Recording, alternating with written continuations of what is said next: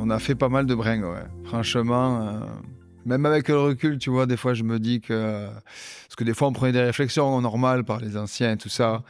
Enfin, quand on était jeune. Quand, à cette époque-là, euh, si tu veux, c'était aussi une partie de notre vie qui est vachement importante. T'es jeune. euh, en tout cas, moi, oui, c'était faire la fête, ça a toujours été euh, quelque chose que j'ai beaucoup fait, ouais, forcément. Vous reconnaissez cette voix?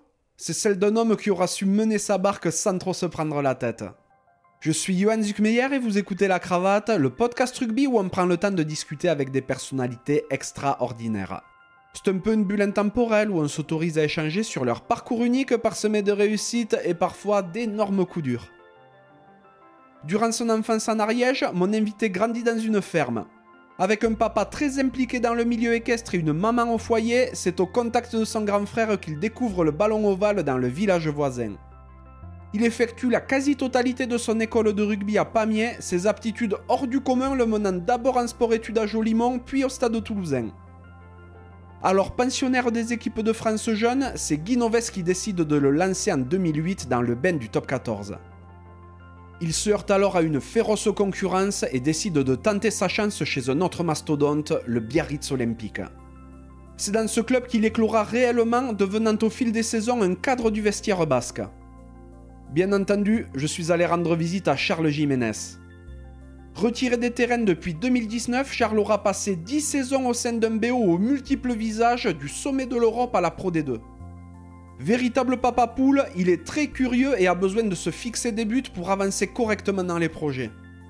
Vous le comprendrez rapidement, Charles est un personnage différent. Gros bringueur, il donne l'impression d'être un peu perché et de naviguer à vue, mais c'est loin d'être aussi évident. C'est un chouette gars et ce moment en sa compagnie était vraiment top.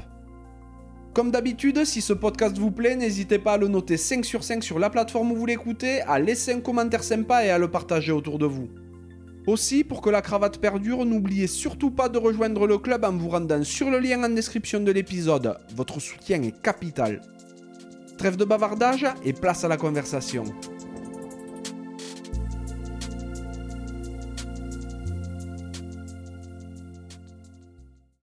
Salut Charles, Salut. ça va? Eh oui, ça va. Bon, super. Merci de me recevoir aujourd'hui chez toi à Anglette. Tu es dans une maison magnifique, hein, une vraie maison basque. Euh, ouais, voilà, comme je te disais quand t'es arrivé, on a, on a acheté il y a deux ans sur Anglette maintenant. On était j'étais à Biarritz, ça va, à côté du stade, pas loin du stade. Et euh, donc voilà, on, a, on voulait cette maison euh, familiale avec, avec de l'espace et de, euh, de, l'extérieur pour les enfants, tout ça. Pour que les auditeurs puissent s'imaginer un petit peu, on est euh, un peu à l'écart d'Anglette, je pense. Euh, non, on est près, près du centre. Ouais, mais près du centre, mais en tout cas, il y a zéro passage. Oui, oui, oui. On est près de la piscine et tout. C'est pas une grande journée d'été, mais c'est pas mal quand même. Vraiment, il n'y a pas à se plaindre. C'est trop, trop bien. Il y a super longtemps que je voulais venir à, à ta rencontre parce que ben, on est de la même génération. Euh, un petit peu croisé dans les, euh, dans les années jeunes jusqu'en espoir. Toi, tu as cartonné derrière, tu as fait une carrière magnifique.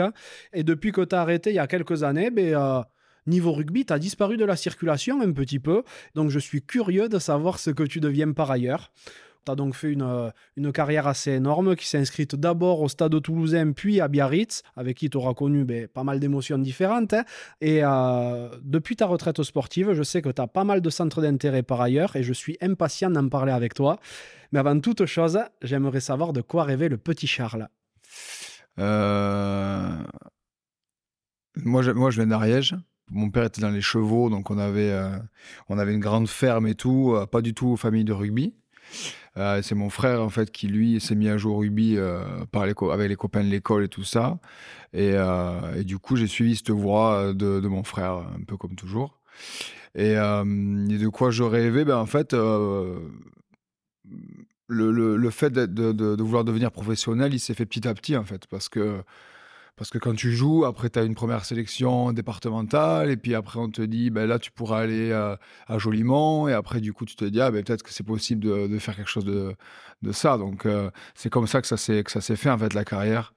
Euh, je me rappelle pas petit me dire, euh, je veux être champion du monde, ou, tu sais. mais ça s'est fait comme ça, et bien entendu. L'idée de pouvoir euh, jouer au rugby euh, professionnel, c'était, euh, c'est, c'est devenu, c'est très vite devenu un objectif important. C'était le rêve, quoi. Ouais, tu rêvais pas d'élever les chevaux avec ton papa? Ben non, ce truc du cheval, en fait, euh, tu sais, nous, on a, on a, on a toute la, toute la jeunesse, on était dedans. Donc, tu sais, des fois, euh, c'était plus. euh, ouais, ça nous a pas accroché avec mon frère, quoi. Ça aurait pu, très bien. Mais euh, on a fait tellement de concours et tout ça. Tous les étés, on partait avec le camion de mon père.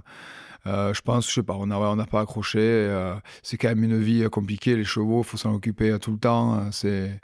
Et nous, on était plus justement euh, moto et moto rugby. On avait des, euh, mon père, il nous avait acheté des, des crosses. On partait dans la, dans la, Trop mon- bien. dans la- dans la forêt. ouais. Des piouis Euh, oh, c'est les 50. Mais euh, donc voilà, c'est vrai qu'on n'a pas trop accroché le cheval, mais, euh, mais néanmoins, on faisait beaucoup de cheval. euh, on, mon- on montait très tôt, on partait faire les, les balades avec mon père. Enfin, c'est quand même top, quoi. Qu'est-ce qu'il faisait concrètement, ton père? Il était euh, maréchal ferrant, derrière il était juge équestre, après il a été entraîneur d'équipe de France équestre, après il était juge, euh, ouais, juge voilà, euh, de concours, tout ce qui tourne autour du cheval Ah en fait. ouais. c'est, euh, Ok. Voilà. Ah, le truc quand même assez, assez haut niveau, très pointu, quoi. Bah oui, oui, je pense que ouais, c'était pas mal. Ouais. Ouais, ta maman, elle faisait quoi? Ou elle Et, fait euh, quoi toujours? Ma mère, elle faisait, euh, elle était à bosser dans une boîte de d'insertion pour les gens, Mhm. les gens euh, qui avaient du mal, un peu de truc d'assistance quoi, insertion au travail et tout ça. D'accord. Voilà. Un truc, un- Mais- un mais- style un peu mission locale, euh, voilà. foyer des jeunes elle, elle- elle travailleurs. a travaillé tard en fait. Elle était mère au foyer jusqu'à ce qu'on ait euh, pff, 14 ans au moins. Ah oui. Ah ouais, ouais. Mhm. Elle était avec nous, avec moi et mon frère à la ferme, euh, bah, toute notre jeunesse, quoi. Ouais, chapeau.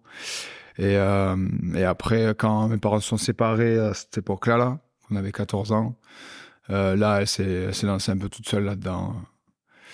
Voilà. Et tes deux parents sont retraités aujourd'hui? Euh, donc mon père est retraité avec euh, sa nouvelle femme du côté de Cahors, et ma mère est décédée en 2019. Mais euh, voilà. Ok.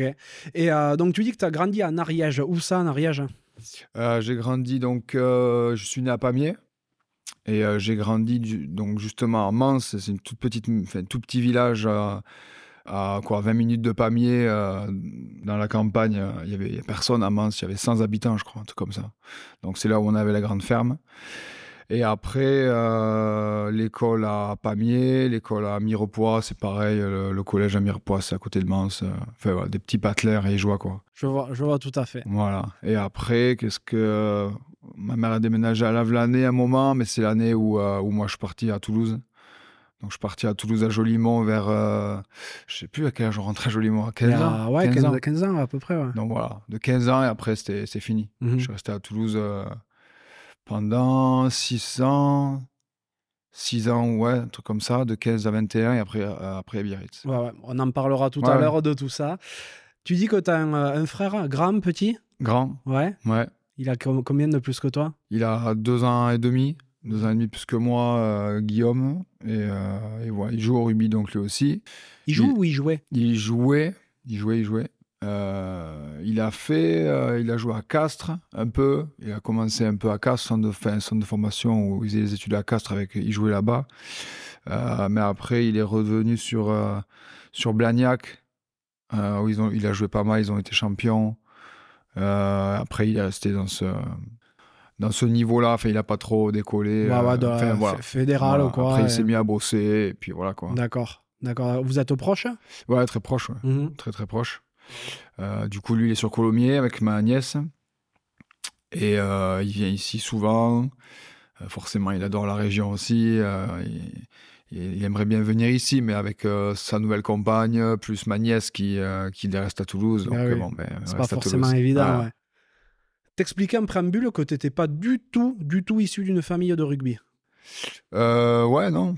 Non, non. Mon grand-père est- était espagnol. Et ils sont venus en France, euh, c'est après Franco et tout ça. sûr, voilà, sûr. donc ils ont passé la, la Pyrénées, ils sont arrivés en Ariège. Et euh, voilà, mon père, il, était, il est né là-bas, à la Vlanée ou l'Aiguillon, je sais plus. Et euh, du coup, non, non, pas de rugby. Et euh, du côté de ma mère, euh, ma mère, elle, était bretonne. Et pareil, là-bas, pas trop de rugby non plus. Et là, je sais vraiment, c'est mon frère, hein, vraiment, qui, a- qui s'est mis à jouer. Je sais même pas, euh, je me souviens même pas trop pourquoi. Moi, je faisais de la gym quand j'étais petit. Je- On a, on a fait tous les sports, je pense. On a fait tout, judo, machin. C'est bien. Oui, oui, on a tout essayé. Et euh, moi, je faisais de la gym, ça a duré trois ans. Et, mais, mais bon, ouais, je suivais ce que fait mon frère. Quoi. Ouais, ouais, et puis t'as plus accroché au rugby derrière. Et puis Ouais, voilà. ouais, après, oui. euh, et tout ben, le côté. euh, ce côté, tu sais, les, les copains, le machin, euh, le combat. Ah oui, c'est certain. Tu débutes vers quel âge Ben, je, dis, je crois que j'avais 6 ans, 7 ans. Mhm. Pas de suite, enfin pas de suite, tu vois. Vers 7 ans. Et en fait, on jouait à Rio Cro. C'était euh, premier club. Il n'y avait qu'une équipe euh, inscrite dans, le, dans toute l'école de rugby. Ah, oh, Donc on avait les Benjamins deuxième année d'inscrits. Et, euh, et on était, vu qu'il n'y avait personne, on jouait tous en Benjamin. C'est trop bien. Ouais. Donc moi, je, on, avait, euh, on avait des minimes, Et on avait poussins. des poussins. C'est incroyable. Et du coup, dès que, dès que, les, dès que les, hum, les tournois ils demandaient les licences, ben on se barrait au McDonald's. et quand ils ne demandaient pas les licences, on jouait, on rassait tout le monde parce qu'on avait des minimes qui étaient plus grands que le monde. parles. Improbable. Mais euh, ça devait éveiller les soupçons de tout le monde. Bah oui, non, mais ça râlait et tout ça. Mais après, bon, les minimes, c'était pas non plus des monstres, tu sais. Mm.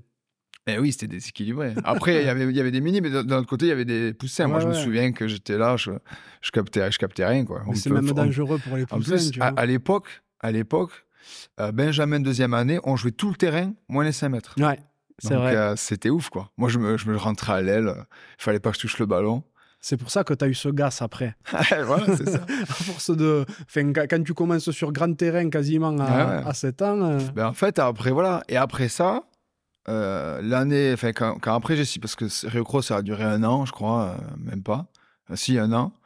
Et après, le club de Rio Cro a- s'est arrêté, parce que euh, c'était pas possible. Du coup, en fait, on est parti à Pamiers avec mon frère. Et là, on je me suis retrouvé à jouer sur quart de terrain. Parce qu'on jouait du coup. euh, Eh oui, dans ta catégorie. ouais, dans la catégorie, Ouais, ouais. c'était. euh, je devais être encore en poussin, du coup. Quart de terrain, alors laisse tomber. hein. tu te sentais pousser des ailes. Et euh, voilà. Et à Pamiers, tu es de la génération de qui Parce que je, je sais qu'il y a pas mal de joueurs quand même, qui, de bons Ouais, joueurs ouais. qui sont sortis de Pamiers. Et ben, y a- avec moi qui jouait, il y a euh, Boulou, euh, Jean Ah Badulier. ben oui, bien sûr. Mais il a un an de moins que toi, Il a un an de moins, mais tu sais, on était un peu euh, un an sur deux, on était ensemble. Et on, était, d'ailleurs, on- enfin, on est très proche avec euh, Dubier, et on était très très proche quand on était petit. Et je me souviens quand il est parti à Monde 2, euh, il partait au bout du monde, quoi. Je n'allais plus le revoir. C'était, euh, ouais, c'était, il venait tout le temps chez moi, on s'invitait. Euh, et ouais, c'était tout petit ça. Et après, qui c'est qu'il y avait de mon année de. Bon, il y a Johan qui est un peu plus grand, Johan Huget. Ouais, qui a un an de plus que toi. de pour plus. C'est une très très belle école de rugby, Pamiers. hein. Bien sûr. Euh, ben oui. tu as toujours joué au centre Euh, ouais. Enfin, au tout début. euh, Oui, quand tu étais à l'aile en, en poussin, c'est pas pareil. Voilà. Après, je passé devant. Quand on a commencé, euh, tu sais, genre Benjamin, tout ça, pendant quelques temps, je jouais devant parce que je me souviens, je faisais les mêlées et tout. Ah mais, ouais. euh, mais moi, je voulais jouer derrière, absolument. Du coup, j'avais plus CA, je jouais derrière. Et puis en fait. euh, T'étais un peu boulot quand t'étais petit? Non, non, même pas, mais tu sais, je devais être un peu plus. J'étais j'étais grand, j'étais assez solide. Enfin, pas solide, mais tu vois ce que je veux dire, plus grand que les autres. Bien sûr. Et du coup, je étais joué devant, quoi. Mhm. C'est rigolo. Mais euh, ouais, du coup, après, je suis vite passé derrière. On avait euh, en minime, c'est c'est les plus beaux, enfin, des plus beaux souvenirs de- du rugby que j'ai. On avait une équipe à Pamiers.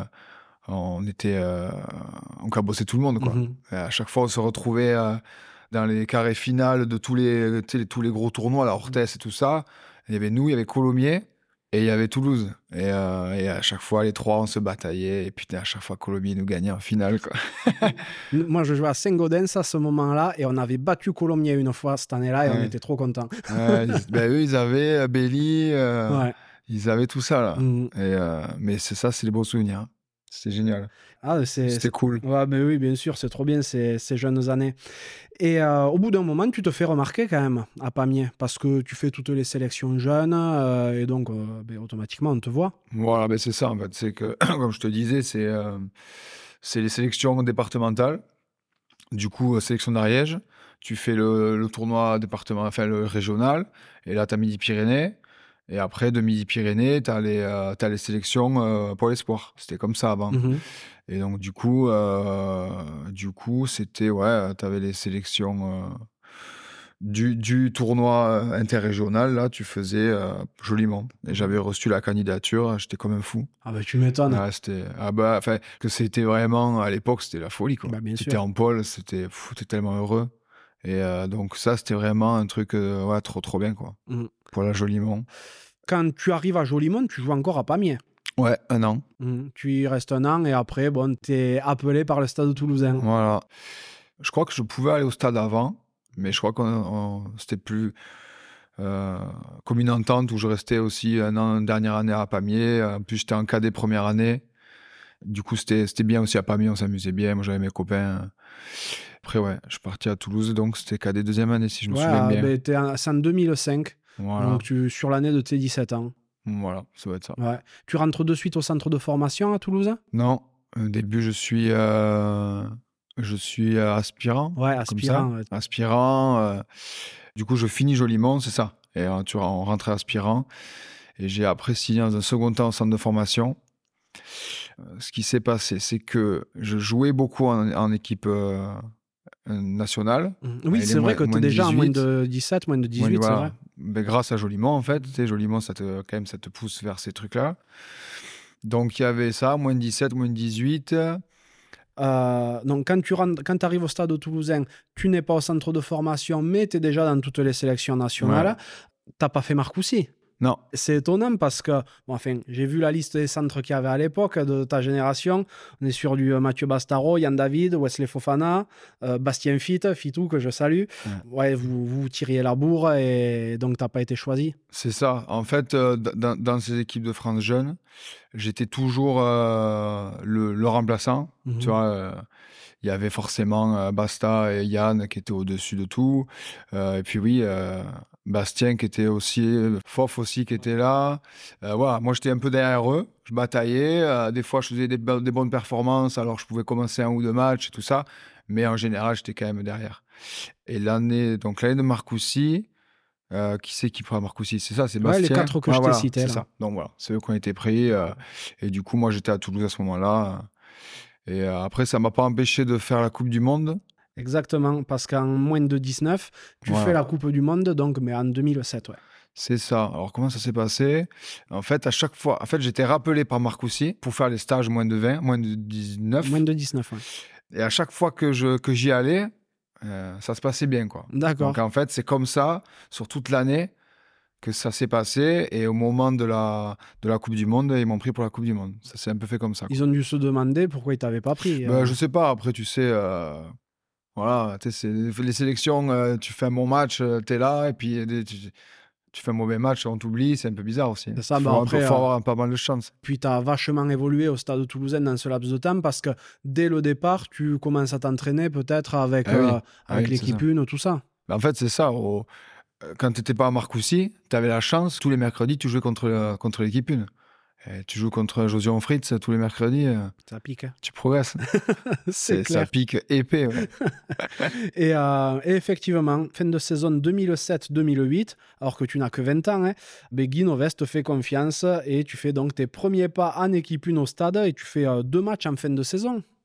Voilà, c'est ça. Donc, euh, il, laisse, euh, il laisse un match à, à, à Aimé Gérald et il nous envoie les espoirs. Et donc, je suis au centre avec, euh, avec Max Mermoz, je crois. Et on avait tous les jeunes, Johan, UG, qui lui commençait à jouer déjà. Mais... Et voilà, et on fait une première mi-temps, on, finit à 5 à 3, alors qu'eux devaient absolument gagner pour se qualifier. Donc on avait fait une première mi-temps de, fou, quoi. On les avait vraiment euh, défensivement euh, bien contrés, et mis à mal tout ça. Guy vient me voir à la mi-temps, hein, il me dit euh, Sache que euh, je suis content de ce que tu fais. Alors, T'es comme un fou, comme un Tu fou quoi. m'étonnes. Ouais, j'étais comme un fou, Ah. comme un fou. Et, euh, et du coup, seconde mi-temps, bon, euh, on prend l'eau. On- euh, après la 60e, on craque et ils nous en mettent quelques-uns. On- Je crois je sais pas si c'est pas 40 points, ils nous mettent. Ouais, ça finit à 50 à 6. Ouais, ben voilà, 50 points. Mais si tu veux, euh, voilà, content de ce qu'on avait fait. Vous euh, montré, vous voilà, avez prouvé, Exactement, on s'est montré, les jeunes qui. qui- voilà. Et derrière, euh, Guy me dit dans le bus, euh, semaine prochaine, tu es titulaire euh, à Annès Vallon. Ça, c'était la folie. La folie. Incroyable. Ouais. Parce que bon, petit tapaméen, euh, ça devait être ton rêve de jouer à Ah ouais, Toulouse. ouais, par contre, ouais, ça, c'était le rêve. Jouer à Toulouse. euh, parce que, ouais, il y avait cette période où, quand j'étais petit, le stade toulousain, c'était le stade toulousain. Mais quoi. bien sûr. Et Garbajosa et tout ça, c'était la folie, quoi. Ouais, c'était vraiment un rêve. Il m'avait dit je, sais, euh, je vois que tu sais plaquer, maintenant montre-moi un peu en attaque ce que tu vaux quand même. Et, euh, et je te dis, le match s'était bien déroulé. euh, j'avais marqué un essai, tout ça. C'était ah, un des plus beaux souvenirs, franchement. Ça doit, ce ça, match. C'était contre Bayonne.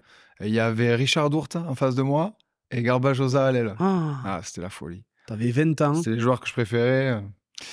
Et voilà, et du coup, après ce match, Guy me fait rester.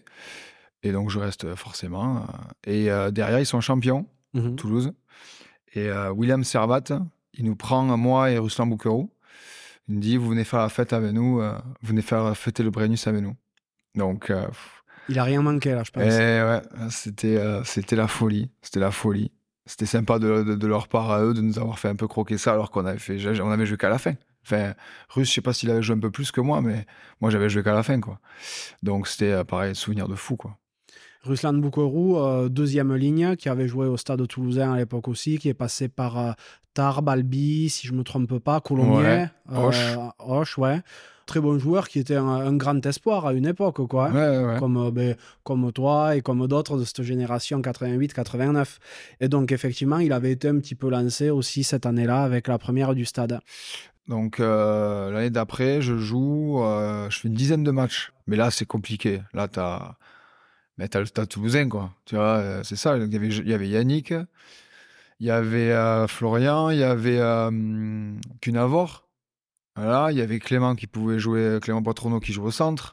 Enfin, franchement, c'était bouché. Enfin, et moi, si tu veux, quand je jouais, je, je faisais mon rugby à moi, mais euh, euh, je pense que même dans ma carrière en général, j'étais limité. Enfin voilà, j'étais limité dans le sens que je j'avais pas le niveau pour, euh, pour passer le cap, tu vois ce que je veux dire. Ouais, fait bon, le cap, Enfin, euh, le cap, tu l'as passé quand même, mais euh, Voilà, pour moi, si tu veux, il y avait forcément un moment où, euh, voilà, t'as plus fort que toi, et puis voilà, c'est comme ça, tu vois. Là, là, au stade, c'était particulièrement équipé. C'était peut-être la meilleure paire de centre du monde à ce moment-là aussi, il faut Ouais, dire. ouais. Euh, du Josian Fritz, euh, Et c'est Il y avait Maxime aussi, qui, qui- ouais, il y avait Maxime encore ouais, Maxime. Médard.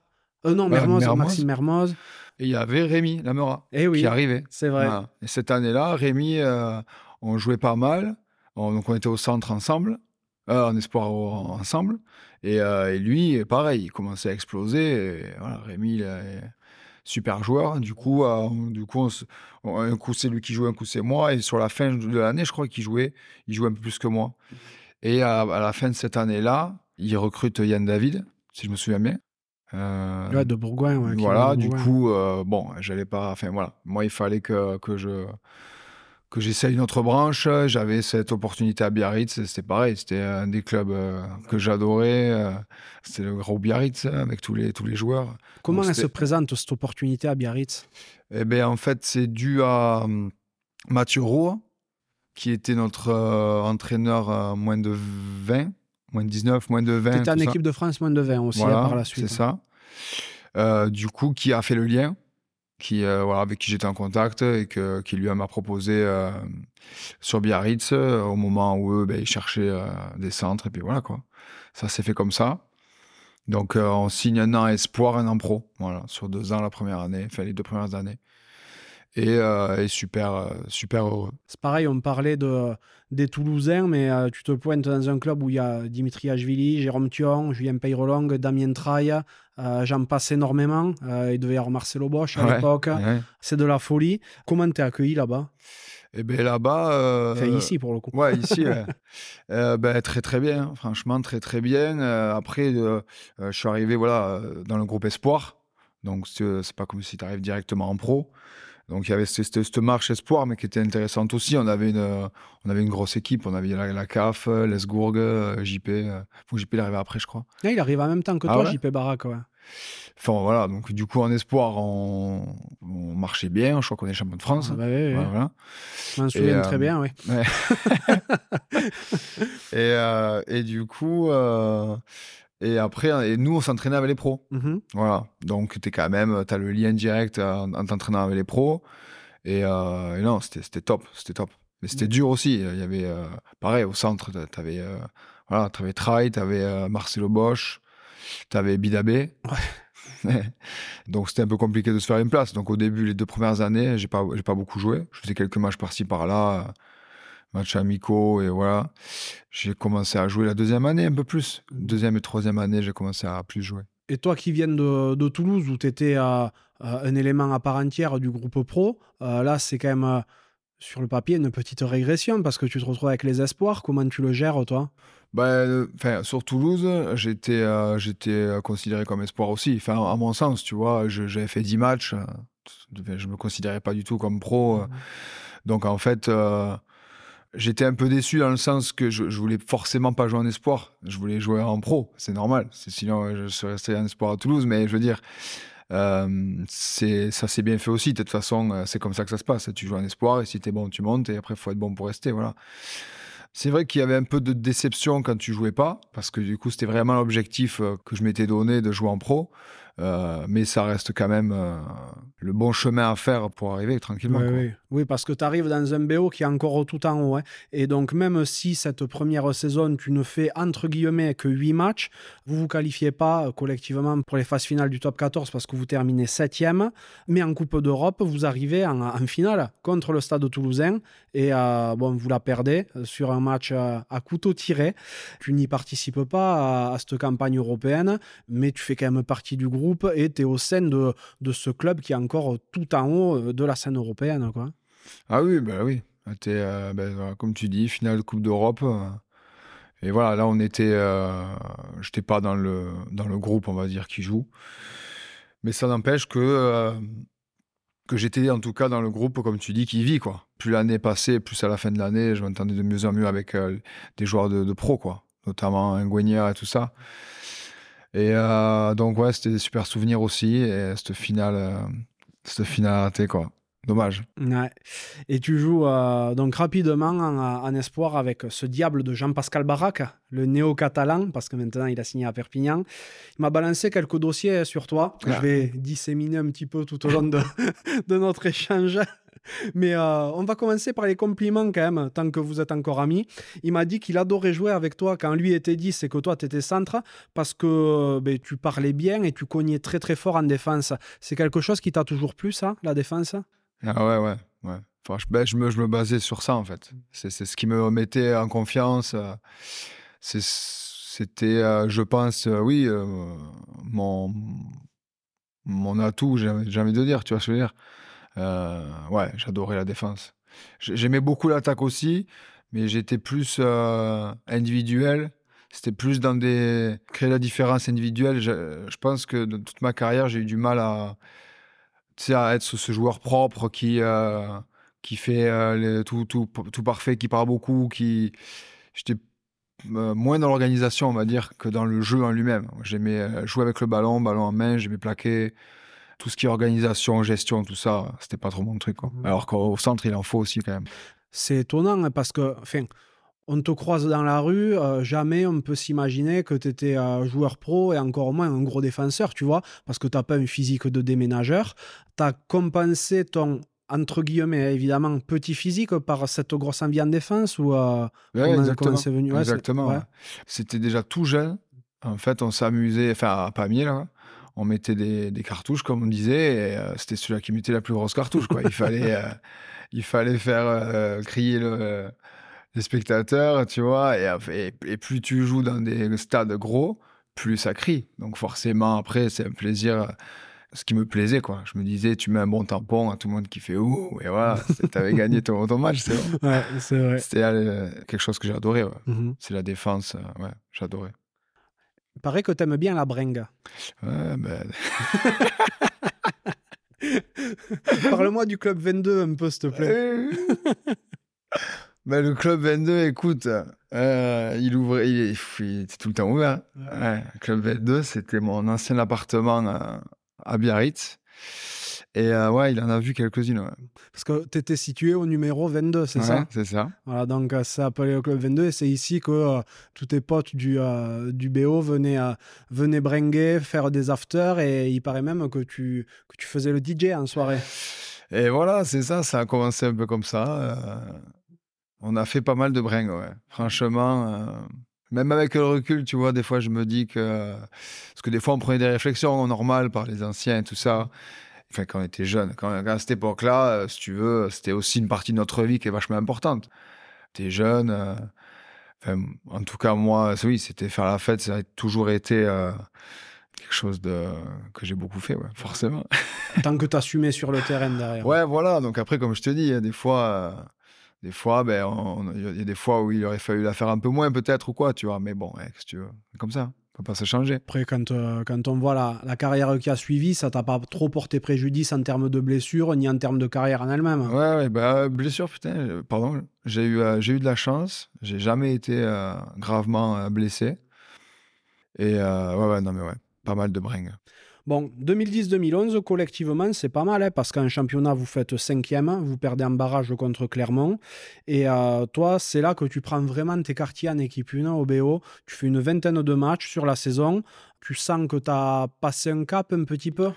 Euh, ouais, donc ouais, ouais, cette année-là, euh, ben, c'est l'année où il y a Jack qui nous entraîne, Jack Isaac. Et c'est lui, je pense, qui me faisait confiance aussi.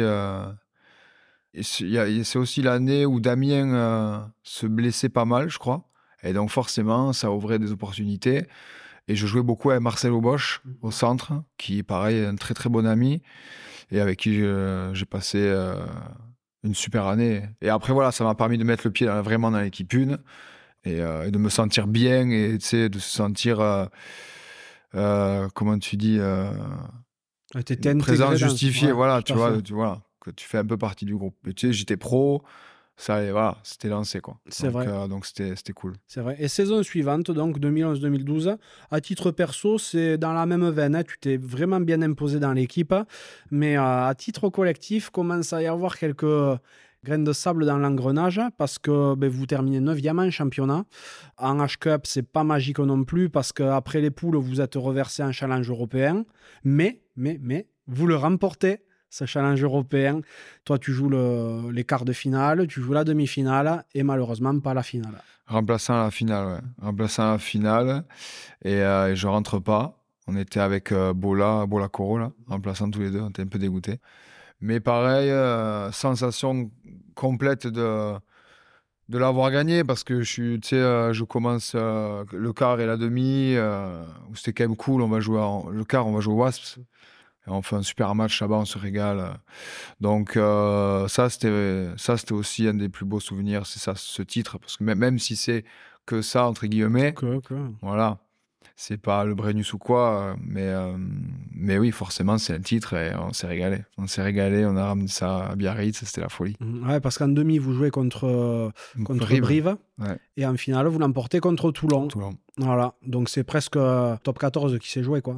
Vu que Ouais, c'était que des Français c'était le gros Toulon là, ça commençait à, vraiment devenir épais Toulon. Donc euh, il y avait Johnny et tout ça, voilà. Donc, quand j'ai contre, contre Wilkinson, c'était pas mal. Et vous, et vous les battez à Twickenham en plus, si je ne me trompe pas. ouais, c'est ça.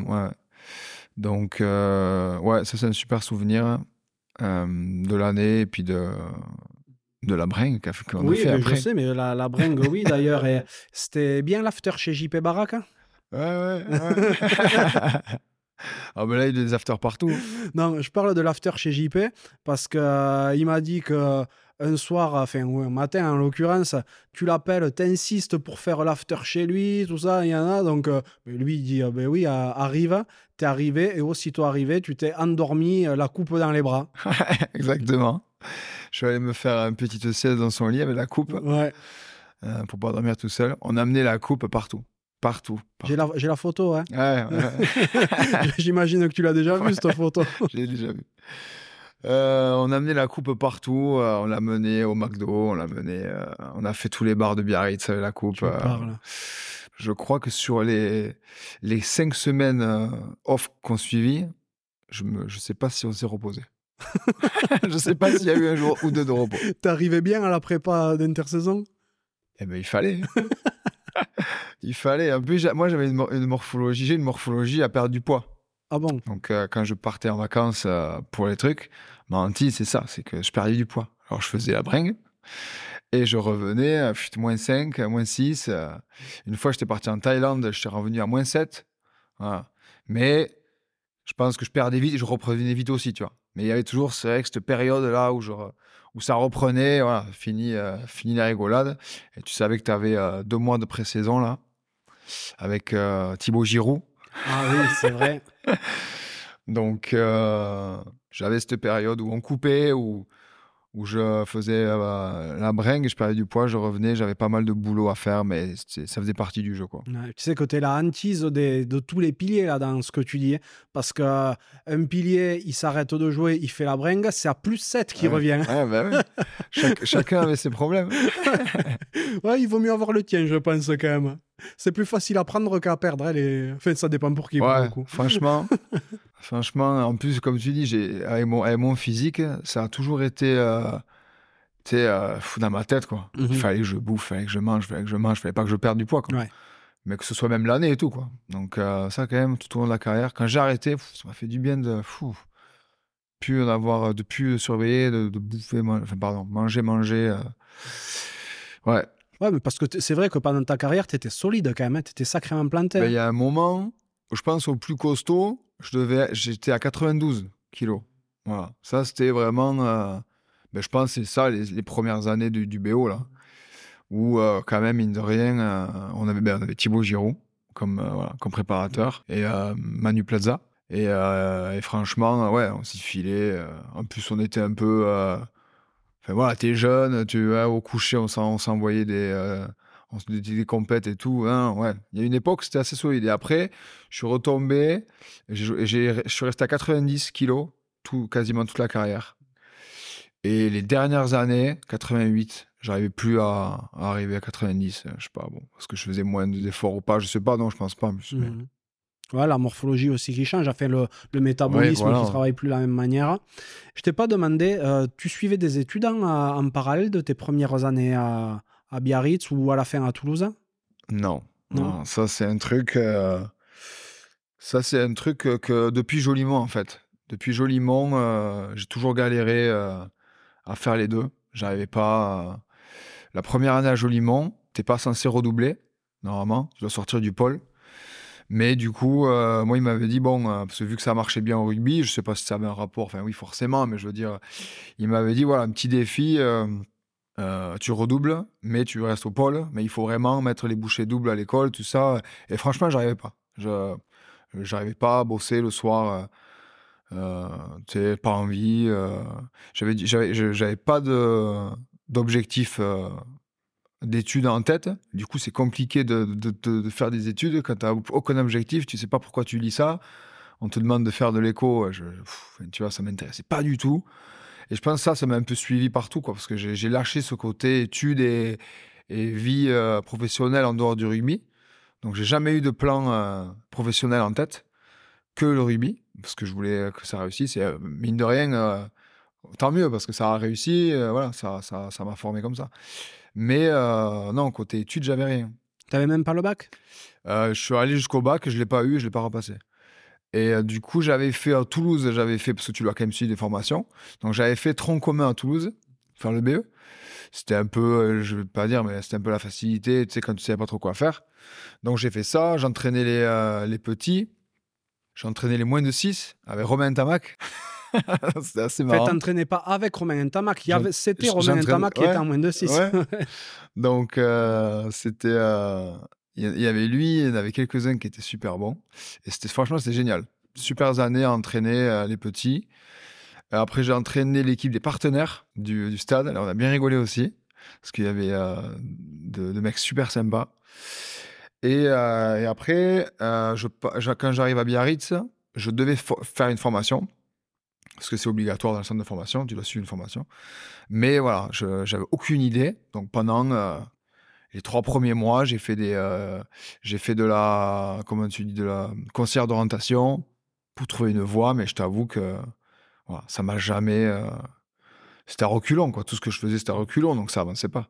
Donc j'ai fait comme ça de, petites formations par-ci par-là qui m'intéressaient pas, et ça, ça, ça m'a fait terminer l'année du centre de formation comme ça. Et après je suis passé pro. Et, Heureusement que le rugby, ça, ça a eh cartonné. Hein. Heureusement que le rugby, ça a marché. Heureusement. En tout cas, saison 2012-2013, euh, tu continues sur ta lancée, tu fais encore une vingtaine de matchs. Et euh, là, vous terminez 9e du top 14. Ça continue à, à baisser un petit peu. Qu'est-ce qui se passe selon toi pour que ça commence à décliner les résultats? Euh, Ce qui s'est passé, à, mon sens, c'est que en fait, tu avais déjà il y avait quand même ce le groupe des anciens, un groupe des nouveaux à Biarritz. Et c'est vrai que euh, dans, la défaite, euh, on avait, on avait du mal à. euh, Peut-être nous on disait ah, c'est la faute des anciens, les anciens c'est la faute des jeunes. Tu on avait du mal à, rester un peu soudés dans la défaite. Je pense qu'il y a un peu de ça, mais aussi je pense que c'est l'évolution des autres clubs. Euh, c'était les années où bah, Toulon ils ont commencé à exploser, le Racing ils ont commencé à créer un truc de fou. Clairement, enfin tout le monde en fait était en train de devenir costaud avec euh, peut-être des infrastructures et tout ça que à Biarritz on n'avait pas. Tu vois, Je- je- à Biarritz, on Bon, je critique pas le, le club, hein. mais par exemple, tu vois, tu n'avais pas de, de restauration euh, pour les, pour les joueurs. Enfin, tu sais, il fallait manger au, au BO Café qui était à côté, où t'avais, tu pouvais avoir des aides et tout ça, mais il faut, il fallait quand même payer son truc au BO Café, ou alors tu rentrais chez toi, tu faisais à manger chez toi. Euh, J'ai l'impression que dans d'autres clubs, tu avais tout qui était euh, Ah bah oui. organisé, tu manges tous en équipe, tout le club, euh, enfin, le club prévoit tout. Quoi. Ah oui, dès le petit déjeuner. Voilà, Maintenant, tu ça. vois, la plupart des clubs de top 14, ils se retrouvent au petit déjeuner, euh, ils passent la, la journée, ils mangent le midi. euh, tu vis dans ce truc, euh, dans l'usine du club. Et au BO, c'était ben, voilà, un peu à l'ancienne. Et euh, du coup, tu avais. Je pense que le club a, mis du temps à, rattraper les autres. Ou alors, tu sais, à pas trop bouger. Du coup, les autres clubs, ils ont explosé. Et voilà. Il y avait ça. Il y avait le fait que, ben, voilà, que ça marchait plus trop. euh, ouais, tu t'as pas trop les résultats. Et comme je te disais, euh, au bout d'un moment. euh, Ouais, franchement, je ne sais pas trop quoi te dire. C'est, le sentiment que j'en ai, c'est ça, c'est que c'était, c'était une époque où ouais, on n'arrivait pas, quoi. Ça prenait pas bien. C'est cette année-là ou les années d'avant que vous êtes allé à Val d'Isère? Ouais. Alors ouais, ça faisait partie de ces années-là. Mhm. Alors ça, ouais, c'était euh, la folie, quoi. Bah, on a un groupe, euh, on a un groupe, euh, les fils, Mhm. euh, qui est né de, ce, de ces années-là, et on est toujours, on est toujours très, très, très proches. Il y a qui dans ce groupe? Mais t'as la CAF, t'as Benoît Guyot, t'as Lesgourg, t'as euh, JP Barak, il y, a- il y en a qui sont hors rugby, euh, des surfeurs et tout ça, t'as Ruslan, il y a Teddy Thomas, euh, enfin on est quelques-uns quoi, Nguenia, euh, voilà, on est quelques-uns et, euh, et on partait à Val d'Isère tous les, tous les étés, tous les hivers, pardon. Et, À la Folie Douce, ça? Une semaine, ouais. Une semaine, on louait un chalet, toujours le même, sur les pistes. On louait ce chalet sur les pistes, on avait jacuzzi, hammam, euh, tout ce qu'il fallait.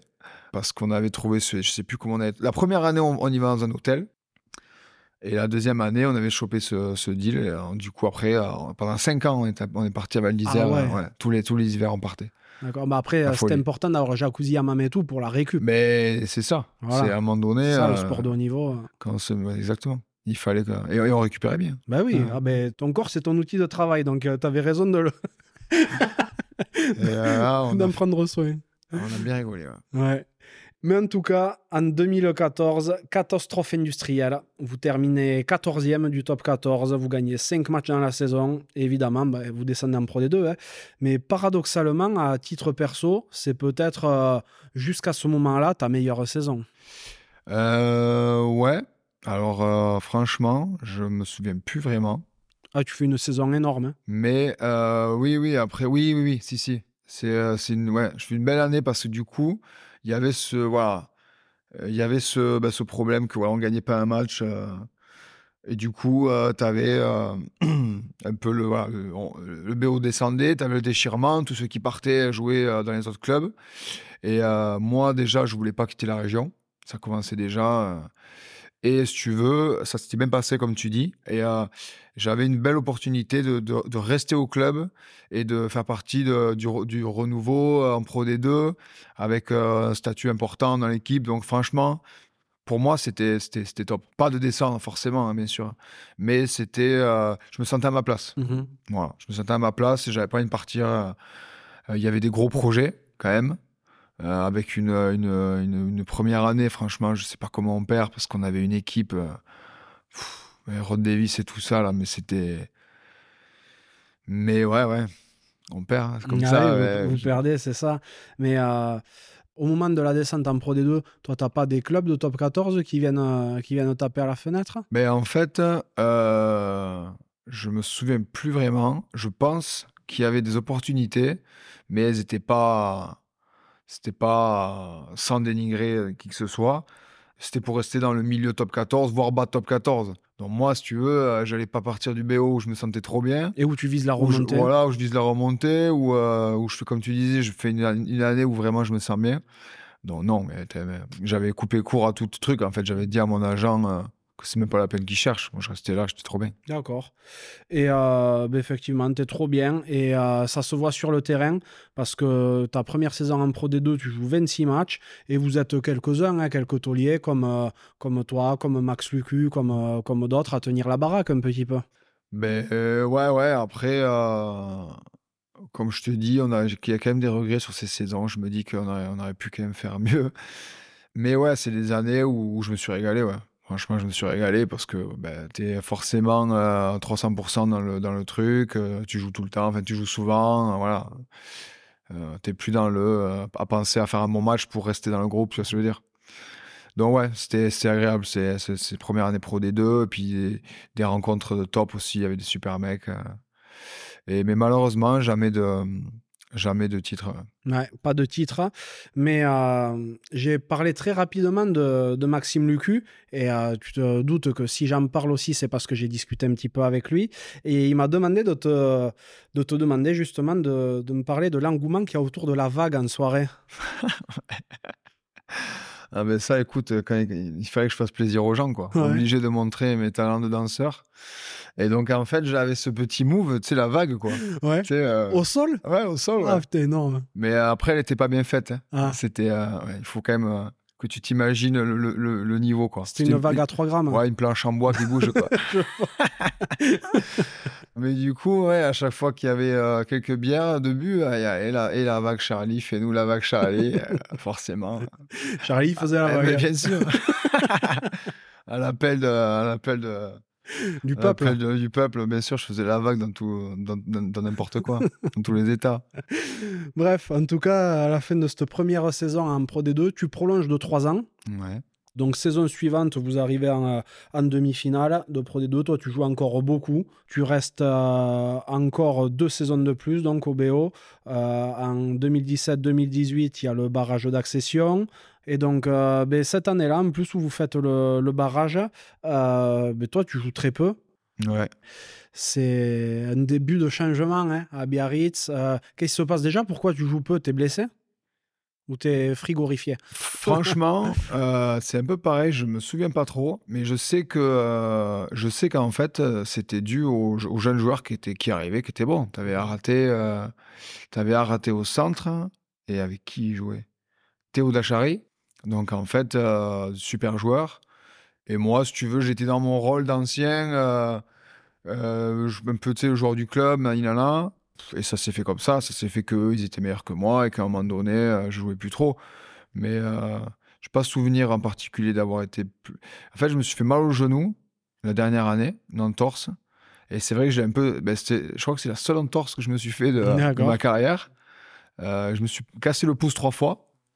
Euh, mais sinon, euh, entorse, euh, un seul truc, quoi. Et du coup, cette dernière année, ouais, c'était un peu ça. Ouais. J'avais ce, ce- cette entor- entorse au genou qui me gênait, là. Je ne jouais jamais strapper, là, il fallait que je me strappe. ça. Et il y avait ces jeunes qui étaient super forts et qui, qui cartonnaient, quoi. Donc, du coup, voilà. Et euh, ben ouais, cette fin de saison, suite à ce barrage, il y a aussi de gros changements niveau organigramme à, Biarritz, parce qu'il y a l'arrivée de, ben, Louis-Vincent Gave en tant qu'actionnaire euh, principal, avec Jean-Baptiste Al- Aldiger à la présidence, le départ de Gonzalo Quesada, euh, ça change beaucoup de choses. Ben, ça change tout. Ça change tout, forcément. En fait, euh, ce qui s'est passé, euh, c'est que euh, la nouvelle organisation avec euh, Aldiger, euh, ils, ils voulaient euh, changer le club. Enfin, voilà, ils voulaient faire une nouvelle équipe à, à son image, euh, tout ça. Donc, plus ou moins, euh, sortir tous les anciens. Euh, en gros, je te le dis en gros ce qui s'est Mhm. passé. Donc euh, voilà, en gros, c'était ça. Donc, euh, pas dans les plans d'Aldiger. Après, euh, il, voilà, il faisait venir des, des- des jeunes euh, qui étaient eux en, en- en train de monter. Donc euh, là-dessus, moi, je j'ai aucun problème là-dessus. Euh, c'est plus la façon dont ça s'est fait. Moi, il me restait un an de contrat. Et en fait, il m'annonce trois jours avant le dernier match de la saison que euh, ce sera mon dernier match à Aguilera. Voilà. Donc, euh, je ne sais pas si une décision qu'il a prise au dernier moment. En tout cas, c'était un peu. J'aurais préféré une fin différente, quoi. Tu vois ce que je veux dire? Oui, je vois tout à fait. Donc, ouais. en trois jours, c'était mon dernier match à Aguilera. Et vu que moi, si tu veux, je me voyais pas à cette époque-là, je me, enfin, je me voyais pas partir de Biarritz par rapport à ma vie ici, euh, euh, ma compagne, mes enfants, euh, mes amis. euh. Pour moi, c'est très important le- l'entourage, les amis. J'ai de très très bons amis ici. Je me voyais pas partir. euh, je crois que j'avais un contact à Vannes, Colomiers, choses comme ça, mais voilà, c'était hors de question. Du coup, en fait, euh, c'était mon dernier match de rugby. Et euh, vu que je pouvais pas l'expliquer en trois jours, ben, j'ai rien dit à personne. C'est-à-dire que à part à mes proches, mais j'ai pas forcément expliqué que c'était la fin parce que j'avais, j'avais juste pas envie de le faire. J'avais pas envie de m'éterniser à expliquer la situation. Et euh, donc, euh, c'est un match que je suis, où je suis remplaçant. Oh là là. Voilà. Donc, euh, si tu veux, le... je, je comprends aussi qu'ils avaient des choix à faire une équipe. euh, S'il n'y a pas de problème, euh, je, je critique pas ça. C'est juste que, du coup, ma sortie, ben, elle était vraiment euh, bizarre. C'était vraiment bizarre. C'était pas du tout, pas du tout agréable pour moi. Le seul point positif, et encore, c'était que euh, par chance, en fait, ce week-end-là, euh, mon frère et ma mère avaient prévu de venir sur, la région. Donc, en fait, j'ai dit, ben, venez au match parce que c'est mon dernier match. Donc, du coup, ils sont venus au match. Il y avait mon fils aussi qui était là, qui est venu au match. Mais voilà, ce match euh, horrible, horrible. Je suis remplaçant, je rentre en première mi-temps parce qu'il y en a un qui se blesse. Donc, je rentre à l'aile. Sensation vraiment bizarre. Tu vois, je, limite, j'avais pas envie de jouer. C'était vraiment très, très bizarre. J'arrivais pas à rentrer dans le match.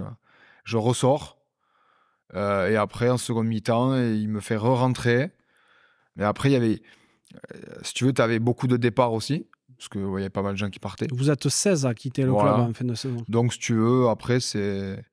euh, moi, je me disais surtout, te fais pas mal, à pas te faire mal là, alors que ça sert à rien.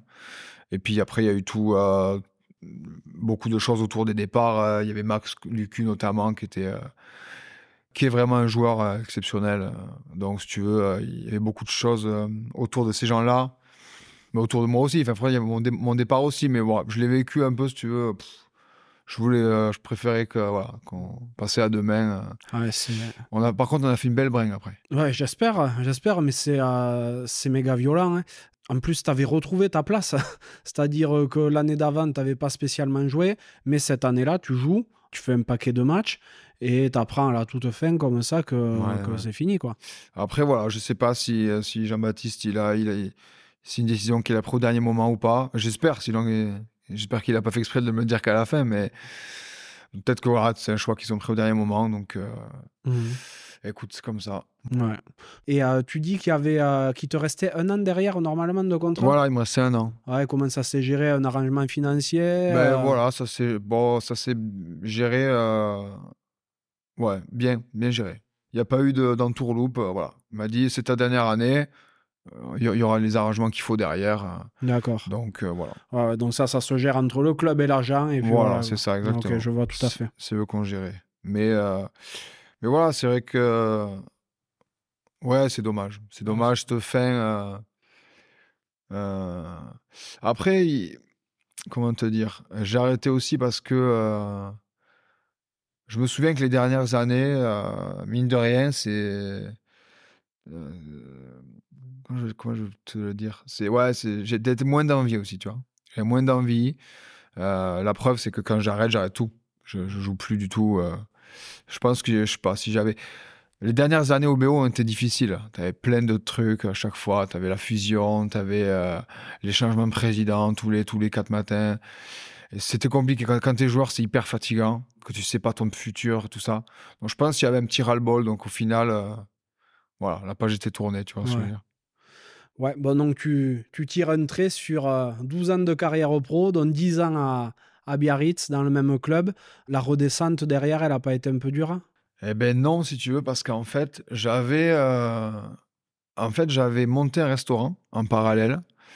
T'a- T'avais quand même pas perdu nord, parce que tu disais que t'avais rien préparé, mais t'avais quand même préparé des trucs. C'est ça. En fait, ce que j'ai préparé dans ma... Parce que oui, comment, je suis quand même posé. Je vois où je vais, euh, même si euh, je fais beaucoup de, de folie, machin, mais je, je- je sais quand même, euh, voilà. Je savais qu'il fallait mettre de l'argent euh, dans l'immobilier, donc c'est ce que j'ai fait à Biarritz. Donc, Mhm. tu vois, c'est là-dessus, c'était un peu mes portes de sortie. Je me disais, fais comme ça, plutôt que. Pour Limo, tu fais pas partie de ceux qui se sont fait entuber sur Biarritz par un, euh, un conseiller soi-disant miracle et tout. Et a-. Bon, ça c'est bien. Non, non. J'ai su- j'ai jamais suivi tous ces trucs-là. Là. Mhm. J'ai acheté un truc que j'ai trouvé, euh, que j'ai retapé parce que mon frère, euh, il bosse, enfin, il est du bâtiment et qui tout faire. Mon père aussi. Donc voilà, il y a eu ça. Et après, il y a eu, euh, parce que bon, quand même, je commençais à penser à l'après-carrière forcément. Et j'avais, euh, si tu veux, euh, l'idée depuis toujours de monter un resto parce que je trouve ça sympa, monter mon, affaire, tout ça. Et j'avais un copain qui, d'Ariège qui, lui, était de la restauration. Qui, lui, est parti, est parti faire, faire toutes ces années à Courchevel, Monaco et Saint-Tropez.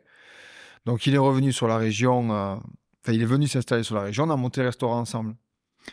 Et, euh, voilà, c'est donc en fait, quand moi j'ai fini ma carrière, j'ai directement enchaîné sur euh, le restaurant. Et comme je t'expliquais, j'avais vraiment ce.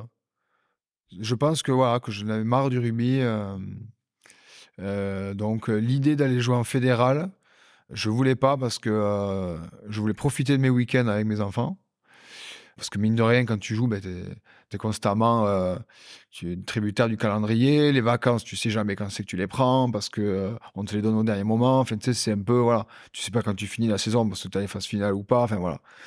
Donc j'avais envie, voilà, de se, de, de plus avoir de rugby, quoi. De pouvoir euh, voilà, passer mon été euh, sans prépa physique, euh, avec mes enfants. Ouais, c'est vrai, c'était trop bien.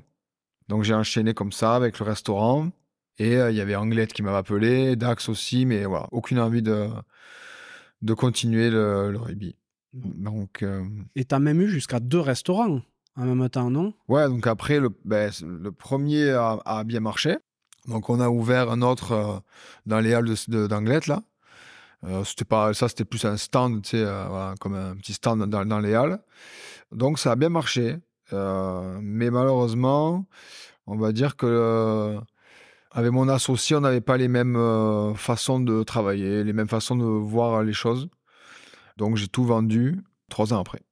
J'ai vendu mes parts du restaurant et euh, on a vendu le, stand aussi. euh, voilà, on, on a arrêté la, l'association.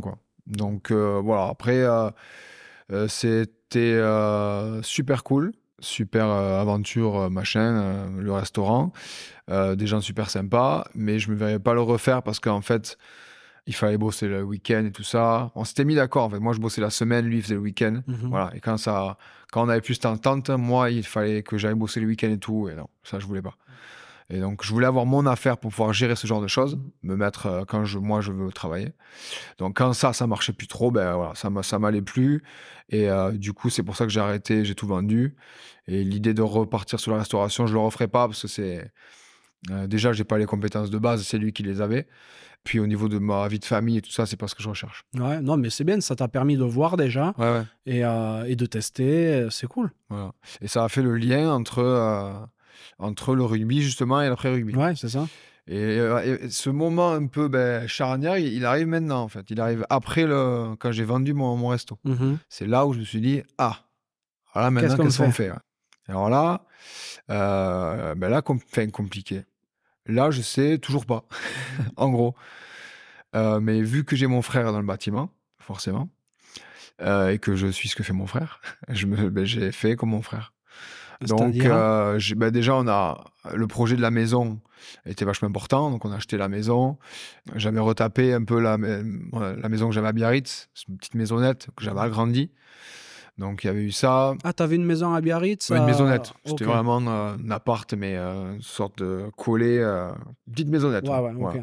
Que j'avais agrandi. On avait fait une surélévation, tu vois. Donc, j'avais un peu, un peu de boulot qu'on faisait nous- nous-mêmes. Du coup, après, on a acheté ici.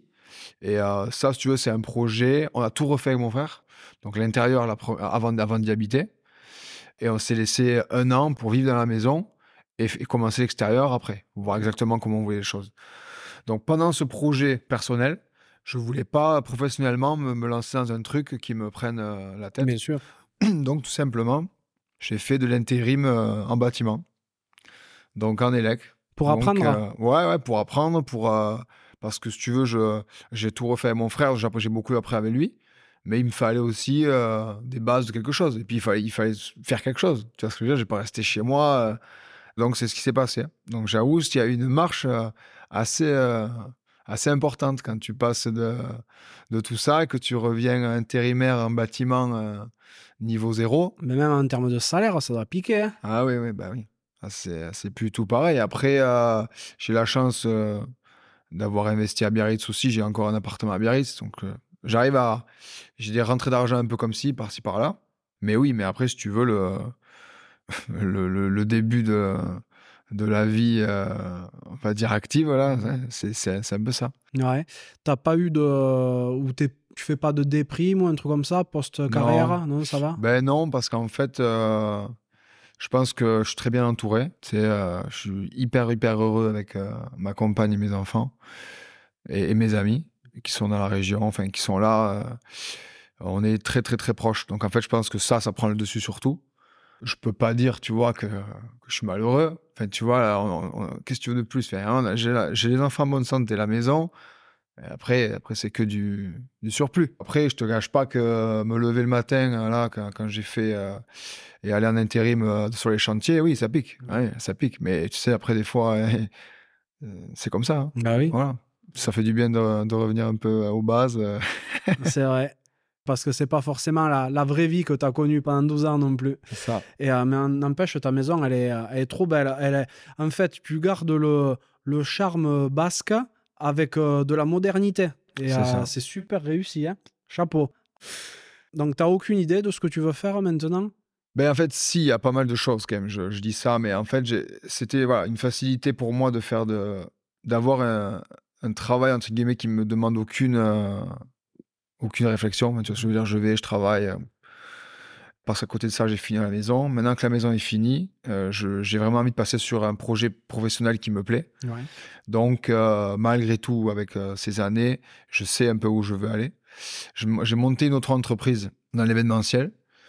Donc, c'est l'organisation de, de soirées, choses comme ça. Donc, on a un collectif, toujours pareil, avec des, avec des potes à moi, euh, où on mixe, où on peut organiser des, euh, des soirées, choses comme ça. Donc, ça, c'est un truc que je fais tout l'été, par exemple. Donc là, tu vois, j'a- j'arrête de bosser fin juin. Et jusqu'à fin septembre, je fais que ça. Je m'occupe de mes enfants et j'organise des soirées. Ok, Entre, trop bien. entre guillemets. Donc ça, euh, c'est pareil, c'est- magique. Moi, je passe des étés euh, où je, euh, enfin, entre guillemets, je j'ai pas de boulot, tu sais, euh, tous les jours. quoi. Je- C'est moi qui organise mon travail, ça, ça me plaît énormément. Donc à un moment donné, j'avais réfléchi à ça, carrément monter une plongée dans l'événementiel. Donc ça, c'est une branche qui m'intéresse. Il y a une autre branche qui m'intéresse aussi, c'est le euh, l'architecture. D'accord. Donc j'ai cherché des formations euh, pour faire euh, dessin d'architecte que j'ai trouvé. Mais le problème, c'est que aucun cabinet, si tu veux, était disponible pour prendre des gens dû à une baisse de d'activité en ce moment. Donc euh, voilà, ça c'était, j'étais hyper motivé cette année de faire ça. Et malheureusement, j'ai pas trouvé de de, de cabinet, donc ça m'a un peu voilà, ça m'a un peu ralenti là-dedans. Et euh, voilà, j'ai quelques idées. Là, la maison vient de se finir, donc si tu veux, on en profite. Comme je te disais, là, je fais l'été comme ça avec, le collectif et on rigole bien. Et puis, je pense que voilà, au, à l'automne, je vais vraiment commencer à me focaliser sur un avenir professionnel euh, qui me, qui j'ai besoin d'un nouveau défi, quoi, un nouveau projet. euh, mais euh, vu les conditions euh, de- dans lesquelles on est avec ma famille, si tu veux, on est, je suis heureux, quoi. C'est pas la de- méga prio, voilà. ouais, je comprends. Et euh, j'ai vu que tu allais mixer régulièrement euh, au lieu, euh, le, Bien le sûr. reste Jérôme Thion. Bien sûr, chez Machine, qui, bah, qui, est, qui est un super mec. Il n'y a pas à dire. Et on est resté super proches après le rugby. De toute façon, il est, il, voilà, il est super. on s'entend super bien ensemble. Et Machine, dès qu'il a su que qu'on mettait un peu de musique, euh, il, a, il, a directement, euh, il nous a directement demandé de venir chez lui. Et d'ailleurs, c'est là où je vais le plus, c'est chez lui. On se, on se régale. Ouais, je vois souvent passer des, des stories. Et euh, il me semble savoir aussi que tu es un, un proche de Magnus Lund? Ouais, Et parce qu'il mixe, non, lui aussi Voilà, mais en fait, c'est ça, c'est ce petit collectif qu'on avait monté. Ah, euh, d'accord, ok. c'est rien de sérieux. Quand je dis ça, ça a l'air un peu sérieux, mais c'est pas du tout sérieux. Mhm. C'est juste qu'en fait, on a beaucoup euh, fait la fête aussi ensemble. On est beaucoup allé, euh, notamment ben, à Ibiza et choses comme ça, où, où la musique est, est importante. J'aime beaucoup la musique électronique. Et du coup, en fait, c'est devenu. on, on mixait beaucoup chez nous en soirée et tout ça. Et c'est devenu, en fait, euh, pourquoi pas mixer ailleurs Parce que ben, ça plaisait aux gens. Donc, en fait, on a commencé comme ça, chez un bar d'un tel, euh, restaurant d'un autre. Et au final, on s'est monté un peu plus important parce que on se régale. Euh, Il y a moyen de, de gagner un peu quelque chose, de, de se régaler. Moi, c'est un truc que j'adore, sur l'organisation, tout ça. Donc, on a fait ça avec Maggie l'an dernier beaucoup. On mixait tous les deux beaucoup. Et je suis très proche de Magnus, euh, qui est parti maintenant à Barcelone. Mhm. Et euh, voilà. Et maintenant, lui, euh, il a un nouveau projet personnel avec sa copine. donc, ils ont décidé de partir à Barcelone. Donc, bon, c'est un peu dommage pour ça, mais je sais qu'il est super heureux là-bas. j'y étais, j'y étais la semaine dernière. Ça va être l'occasion d'aller mixer là-bas aussi. Voilà. Paraît que t'adores faire le haka. qui c'est qui t'a dit ça C'est Max. ouais.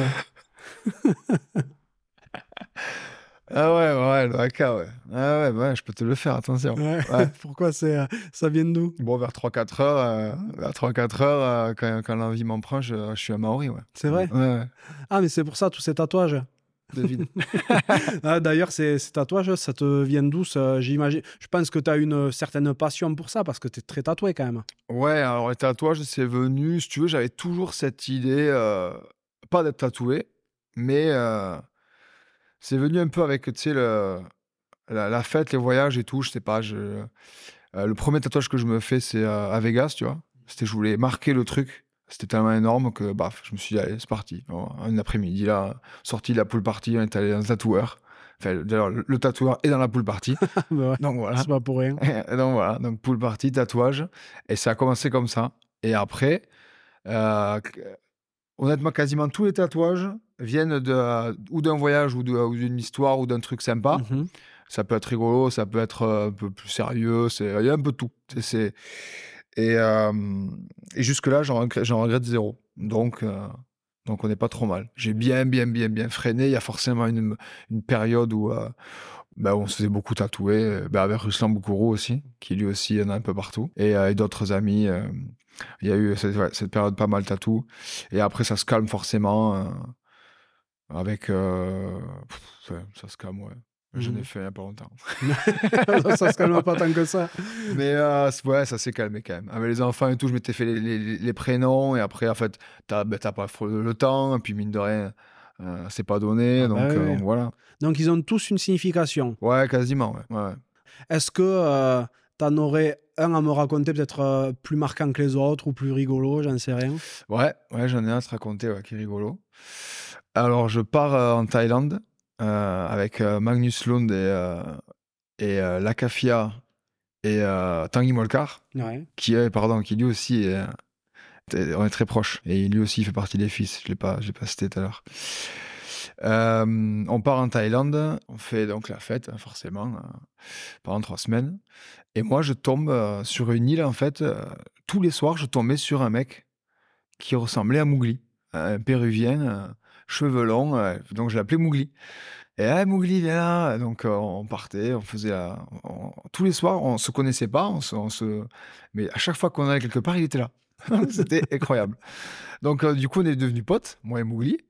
Et le dernier soir, donc le dernier soir, on, était encore sur la plage avec les autres. Eh, qui c'est qui arrive, Mowgli Et là, Mowgli, il arrive, le, pantalon baissé. Je dis, qu'est-ce que tu fais? Ah, je me suis fait tatouer. euh. Donc, il me montre, il avait fait une bucket. C'est ce que c'est une bucket? Oui, C'est oui, hein, oui. une bucket sur les fesses. Au tatouage, euh, au tatouage, euh, tu sais, à, Ah à l'ancienne. À l'ancienne, avec les, les pics et tout. Là. Donc là, j'ai dit, ah, on y va. Tu me, tu m'amènes de suite là-bas. Donc, on est partis tous les deux avec Mowgli.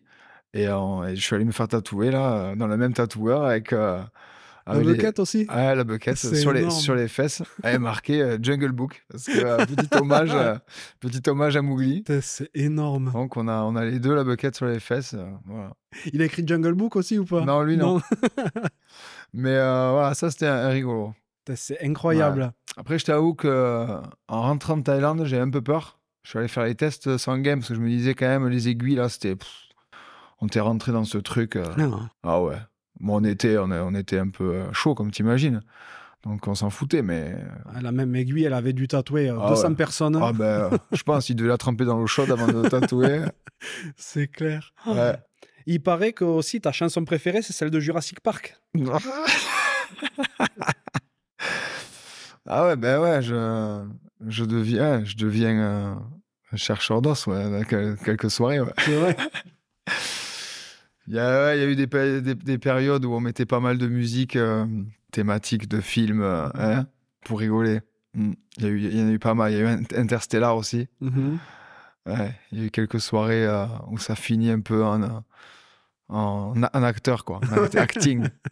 C'est quoi l'histoire derrière celle de Jurassic Park? C'est que, en fait, ça vient de Bertrand Guéry, qui un soir, en, en soirée, me sort, euh, il me met cette musique de Jurassic Park dans, dans- dans une voiture. C'est le souvenir que j'en ai. Et euh, explosion de rire. Et, et, euh, Bertrand, il me disait, euh, il se déplace en troupeau. Il se déplace en troupeau. et du coup, euh, du coup, après, on la, on la remettait, quoi. Ouais. Ah, il est marrant, c'est Bertrand Guéry aussi. Et du coup, vous avez créé des Raptors derrière. Exactement. Voilà. t'es marié? Euh, non. Non, enfin, bon, t'as une compagne. en tout Ouais, cas. ouais, ouais, ouais. Compagne, euh, voilà, avec qui ça se passe euh, très, très, très bien. Ça fait, je sais même pas, ça fait 8 ans. Ça fait 8 ans, on a deux enfants, euh, Louis James et Raphaël. 5 tu, ans. tu peux répéter le premier prénom, s'il te plaît? Louis James. Louis James. Ah, Ouais, d'accord, ok, ouais. cool. Ouais, parce que Georgie est anglaise. Donc, si tu veux, euh, le prénom. moi, je voulais Louis, parce que c'était mon grand-père qui s'appelait Louis. Et euh, si tu veux, elle, euh, elle était pas contre, sauf qu'elle me disait voilà, j'aimerais qu'il ait une note euh, anglais, parce qu'il est anglais quand même aussi, mon fils, tu vois. Et son frère s'appelle James à, à Georgie, donc en fait, euh, ça nous est venu, mais comme ça.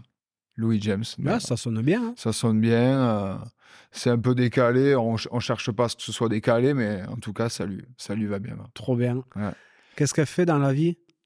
Euh, elle est donc euh, travaille chez Ruka, Mhm. euh, donc développeur textile chez Ruka, donc vraiment dans le dans le groupe qui gère Ruka Monde, donc elle se régale. Non, Ruka, c'est une marque de fringues. hein. Ouais, Ruka c'est une marque de fringues qui fait surf, qui fait performance aussi. Ils sont un peu dans le dans le le, le MMA tout ça.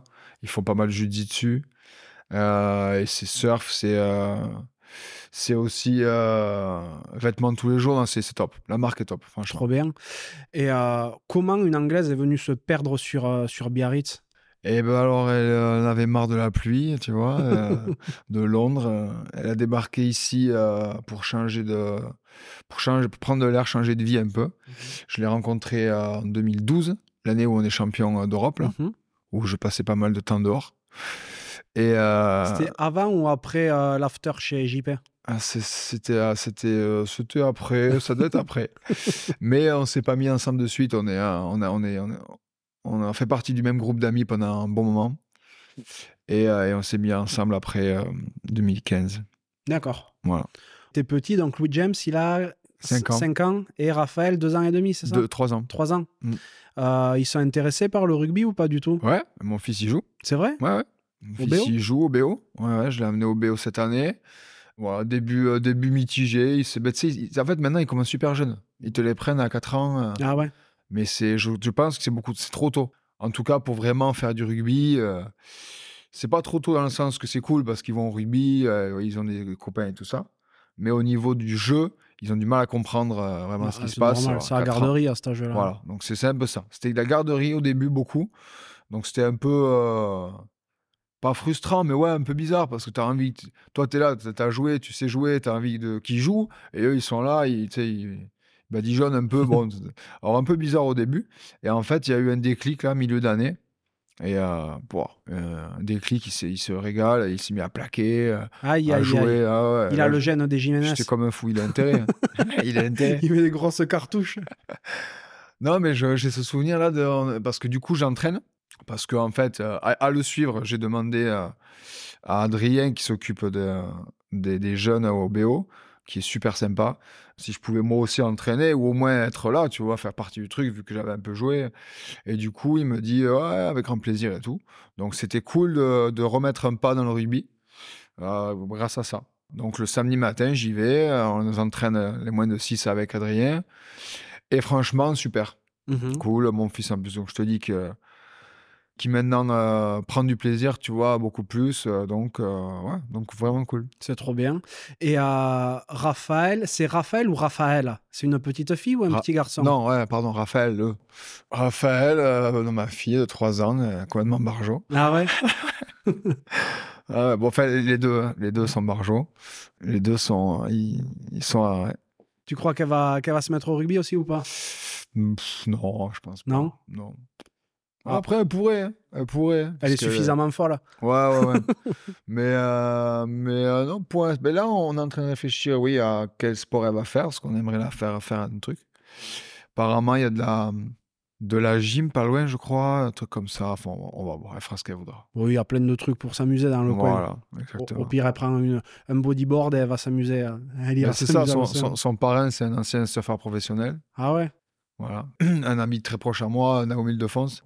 Et, euh, et du coup, euh, si, elle veut, si elle veut ce côté surf, elle ira avec son parrain. Ouais, elle, parce elle que- aura un prof pas trop mauvais. Parce que son papa, il est, c'est pas sur son truc. Mais ouais, elle aura ça. Elle aura ça. C'est trop bien. Donc, euh, ben, tu remets euh, petit à petit les, les pieds dans le rugby, hein, presque malgré toi, avec ton petit tout. Est-ce que tu te verrais euh, revenir peut-être avec des plus grands, un de ces quatre, ou entraîner, entraîner à plus haut niveau? Non, je pense pas. Parce que toujours pareil, si tu veux, je, je profite trop de mes week-ends en fait. Tu sais, je, je me vois mal re- retomber dans, le, dans les déplacements, le bus, le machin, ça me. Non, j'en veux pas. Bon, tu me diras, je vais aux entraînements avec mon fils, c'est c'est le week-end aussi, mais c'est c'est différent. Là, j'aime bien ça, c'est petit, c'est tranquille. Je me. Non, c'est pas un truc euh, où je que je me vois faire, mais Ouais. on, on verra. Tu sais jamais, oui. Voilà, on verra. Dans ta vie, est-ce qu'il y a quelqu'un qui t'a spécialement inspiré Sans parler de rugby, hein, nécessairement?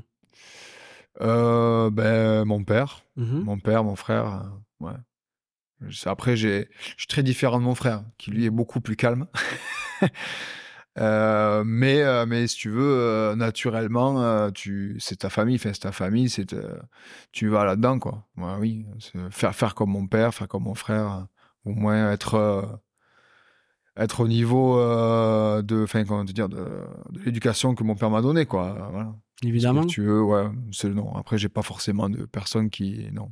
Tu veux faire comme ton père, mais pas avec les chevaux, par contre. ouais, comme mon père, mais voilà, pas avec les chevaux. Est-ce qu'il y a un entraîneur qui t'a spécialement marqué pendant ta carrière? Euh, oui, Gonzalo Quesada. Voilà. Je Ça m'étonne pas que tu me voilà, parles de Je suis pas le seul. Je l'ai pas eu longtemps en plus, mais vraiment, euh, ouais, super, super parce que c'est super agréable de travailler avec lui parce que il est vraiment, euh, il, il est vraiment dans le sens du joueur. Tu vois, c'est un mec, il est capable de, euh, je sais pas comment t'expliquer, il va pas titiller sur les détails. euh, il veut, il veut que tu te que tu te sentes bien. Donc, euh, s'il faut faire, euh, j'ai une bêtise, euh, une bonne bringue pour que ça aille bien, on l'a fait à fond. Il est avec nous. Il a une façon de, gérer le truc trop bien. Il a un management extraordinaire. Il laisse beaucoup de pouvoir aux joueurs. Tu vois, c'est avec lui, c'est les joueurs qui choisissent le, capitaine, les joueurs clés de l'équipe. C'est hyper bien fait. Ouais, on a passé une super année avec lui. Et après, euh, je m'entendais super bien avec Jack Isaac, donc euh, c'était cool aussi, même s'il était, euh, il est chaud, Jackie. Mhm. il pète un plomb. C'est vrai Ah, il, il jetait la casquette pas mal de fois, mais, mais c'était des, des belles années avec lui. Et ben, écoute, après, je me suis tous euh, bien entendu avec euh, tout le monde. Franchement, j'ai pas vraiment de.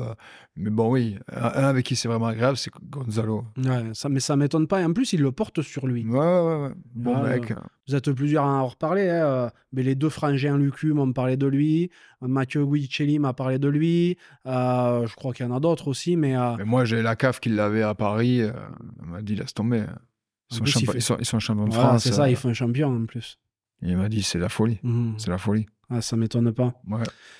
Qu'est-ce que tu aimes faire dans la vie? Qu'est-ce que j'aime faire dans la vie? Euh, ben, j'aime beaucoup, euh, tu vois, passer du temps avec ma famille, mes enfants euh, et mes amis. tu vois, j'ai pas forcément de hobby particulier, comme quelqu'un te dirait, j'aime la pêche ou tout comme ça. c'est vraiment, ouais, passer du temps en famille, entre amis. Ouais, convivialité, tu vois. Un bon barbecue. Maintenant, c'est moins, c'est moins discothèque, c'est plus le, le barbecue, tu vois mais c'est tout aussi, euh, tout aussi bien. Quoi. Ouais, c'est sûr. Et euh, je sais pas, tu, là, comme ça, tu vois, je, vois à côté de toi, il y, a une, y a une guitare, tu es vachement tatoué, tu parais un peu, un peu roots, un peu poète, tout ça. Tu as vraiment la, la, dégaine à partir en van et euh, tu es voyageur ou pas? Alors, euh, le van, j'ai jamais fait, mais ça m'aurait plu. Mais non, j'ai beaucoup voyagé quand je jouais. Chaque fois qu'on partait, chaque fois qu'on avait des vacances, on partait pas loin. Donc, euh, j'ai eu la, on a eu la chance avec le rugby d'avoir euh, un peu d'argent qui te permettait de faire un peu ce que tu veux euh, quand tu quand es off. Donc, ouais, j'ai fait pas mal de, pas mal de pays. et ouais, ça, ça, ça, me plaît énormément. Les rencontres avec les gens. Ouais, franchement, ça c'est un truc qui me plaît beaucoup, que je fais beaucoup moins maintenant parce que ben, forcément maintenant c'est la famille, donc tu as moins de possibilités. Mais quand les enfants grandiront un peu, je pense qu'on on reprendra un peu les voyages. Après, on, entre, bon, on va en Angleterre pas mal, tu sais, voilà. Euh, ouais, ouais, ça me plaît beaucoup les voyages. Mmh tu parlais de la, de la musique tout à l'heure, que tu adorais vraiment ça, notamment l'électro. Il y a quelque chose qui provoque cette sensibilité chez toi? Je sais pas, tu es d'une famille de musiciennes, d'artistes euh, Pas du tout? Même pas. Pas du tout. En fait, le déclic, euh, il s'est fait, s'est fait quand je suis parti à Ibiza, la première année. Euh, donc on faisait pas mal euh, la fête, euh, tout ça, et, Magnus Lund, il me dit, il faut Ibiza, mec. Je dis, ben non, mais Ibiza, c'est... Je voyais ça comme un peu too much, quoi, tu vois. Je me mmh. disais, c'est pas pour moi, tu vois. Il me dit, écoute, viens, viens Ibiza, tu verras. Je suis OK. Allez, je viens. Et ça a été le, le déclic. Ah, ah ouais. le déclic. En fait, c'est incroyable cette île. Tout le monde est là-bas. Mmh, dans un super euh, état d'esprit forcément de, faire la fête. Il y a des endroits euh, plus... Il euh, faut savoir où aller, tu vois. Moi, ceux avec qui on était savaient où aller. Donc, il y a des endroits où ça peut être un peu plus jeune, un peu plus bizarre. Nous, on allait dans des endroits sympas. Et si tu veux, complètement, ouais, complètement adorer ce monde électro, si tu veux euh, bonne musique électronique, euh, toute, toute l'ambiance qu'il y a autour. Quoi. Et je suis rentré de Ibiza. Euh, depuis, j'y suis allé tous les ans. Ah ouais, D'accord. Ça a commencé en 2010. Ah oui, ça commence à faire. Donc ouais, ouais. Là, c'est vraiment... ouais. Donc ouais, la musique électro, ouais. On est, dans, on est dans ton salon, dans ta salle à manger. Je vois pas de platine ou autre qui ah, traîne. En bas. Ah, en bas. Dans la cave. Mmh. T'as un petit studio et J'ai un bar. Trop bien. J'ai un bar en bas. C'est le Club 23. Ah, mais c'est vrai en plus, t'es au 23, mais c'est énorme. C'est le Club 23. Club 23 euh, qui a ouvert direct. Si on l'a fait de suite, on a fait quelques soirées. Magnifique. Quelle est la plus grande claque ou la plus grande leçon que tu prise dans ta vie? On parle pas de rugby, hein, nécessairement. Hein. Euh, si, ça va être le décès de ma mère. Le, euh, donc la maladie de ma mère. ouais, là, ça te remets les idées en place dans le sens que tu te rends compte qu'en fait, il n'y a, y a, rien qui est important. Il n'y a rien qui est important, si tu veux, à part euh, la santé de, quelqu'un, quoi, tu vois. Et ça, euh, ben en fait, c'était l'année où, euh, l'année où j'arrête le rugby, en 2019.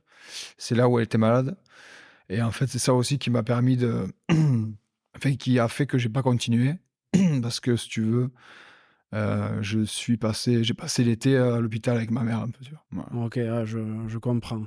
Donc euh, là, tu te, c'est pour ça peut-être que je suis proche beaucoup de mes enfants et tout ça, de, de la vie simple, parce que tu te dis que qu'en fait c'est, enfin comment te dire, c'est, ça va, ça va trop vite. C'est pas que ça va trop vite, c'est que c'est trop important quoi. Donc voilà, la, la perte de ma mère, c'était c'était dur, mais bon, c'est comme ça. Ouais. Comment tu t'en es relevé? Ma, ma Georgie était enceinte de ma fille. Donc, si tu veux, c'est. J'ai annoncé à ma mère qu'on allait avoir euh, Rafi euh, euh, quand elle était à l'hôpital, un peu sur la fin, quoi. Et c'est ça qui a, ouais, qui m'a aidé un peu à, à tourner la page. Enfin, voilà, quoi. Donc, euh, Elle aura quand même vu ton dernier match. elle a vu le dernier match. C'est beau. Voilà. C'est beau. C'est ça. Elle a vu le dernier match euh, et, euh, et ça s'est fait. Je veux dire, euh, elle est repartie vivre euh, avant de décéder. Elle est repartie vivre euh, d'où elle vient en Bretagne avec ses sœurs et tout ça. Donc ça, c'était vachement important aussi. Euh, mais c'est vrai que ça a vraiment, euh, ça te, voilà, ça m'a vraiment permis de me dire, euh, ça c'est important. Le reste c'est pas important. Ouais. Tu vois. Ça Ce permet qui est de important, relativiser. c'est ça, quoi. Ouais. C'est la santé des gens que tu as autour, que, que tu aimes. Le reste, au final. Quelle est ta plus grande réussite L'accomplissement dont tu es le plus fier? Ben, mes enfants, Ouais. on en revient. Ouais, je pense, euh, ben oui, je vais pas te dire la carrière, parce que tu sais, c'est. La carrière, tu vois, à 30 ans, c'est fini. Enfin, tu sais, mine de rien, tu vas pas te dire euh, toute ta vie, j'ai fait une carrière. Enfin, ça a duré que 30 ans. Et même pas, ça a duré 10 ans. Mhm. Donc euh, oui, la réussite, c'est c'est aujourd'hui d'avoir la famille stable. D'avoir la famille stable, c'est du boulot aussi, d'avoir Ah, une famille ben, stable. je, hein. je me doute, oui. C'est pas toujours... euh, C'est du sport. Voilà. Donc ça, ouais, ouais, ouais, on va dire ça. Ouais, ben, c'est très bien. T'es heureux aujourd'hui? Ouais, Mhm. très heureux. T'es là où tu dois être Ouais, C'est important. hein. En plus, t'as des, t'as des projets et tout, donc c'est cool. ouais, ouais, voilà.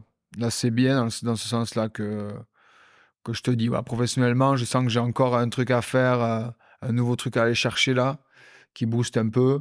Puis de toute façon, euh, ça va jamais s'arrêter parce que tu, je, je vais pas, je vais pas faire un travail que je ferai jusqu'à la fin. hein, Ça va, ça va évoluer. là. Le but, c'est ça, c'est d'avoir des, des projets, des choses à faire. Non, mais ça se voit que c'est pas dans ton tempérament de faire euh, 30 ans le même métier de toute Non. manière. Sauf peut-être DJ. Tu peux évoluer. hein. Alors, même ça, je pourrais pas, mon gars. Ce serait... bah, après, il y en a qui créent, tu vois. C'est pas juste. Ouais, euh, ouais. Mais en fait, alors, euh, Geoffrey, c'est là? Ça, ça te parle ouais, hein le fils de Philippe, sûr, ouais, voilà. tout à fait. Qui, lui, est, est, euh, on, est, on est proche maintenant aussi. On s'est pas mal rapproché après le rugby, parce que lui aussi, il a arrêté euh, suite à des commotions. Et lui, pareil, il a, il a vraiment accroché avec la musique un peu comme ça. Et, euh, c'est avec lui, il fait partie du collectif aussi. Lui, il s'est vachement euh, lancé dedans, dans la musique. Et, mais ça demande quand même beaucoup de.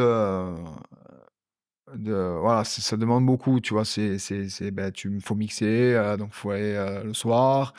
Lui, il s'est acheté beaucoup de matériel. Il est en train de créer un studio là sur Bidart, faire un truc sérieux. Il, il crée des musiques et tout. Je suis pas allé aussi loin. J'ai pas forcément le temps. J'aimerais franchement, ça m'intéresserait de, de- d'essayer de faire des choses comme ça, mais j'ai pas le temps. Mhm. Est-ce que tu as un regret dans ta vie? Euh, pff, non, pas forcément. Alors, mais l'idée de. Peut-être maintenant, ce qui me rattrape, c'est ça, l'idée de ne pas avoir eu de, de, de plan professionnel en tête, à part le rugby. Que maintenant, je me retrouve un peu, euh, un peu bloqué. euh, mais euh, après, non, regret, non, pas forcément. Mais tu vois, tu dis que ça te rattrape maintenant et tout. Mais j'ai l'impression, en fait, que pas tant que ça. J'ai l'impression que c'est ta personnalité. Que, fait que t'es pas fait pour avoir des. De ce que je vois comme ça, t'es pas fait pour avoir des plans trop, euh, trop longtemps à l'avance et tout. T'es plus dans, pas de l'impro, mais sur de, des centres d'intérêt euh, presque immédiats, des trucs qui te plaisent et dans lesquels tu veux foncer. Ouais, ouais, ouais, ouais, c'est ça un peu.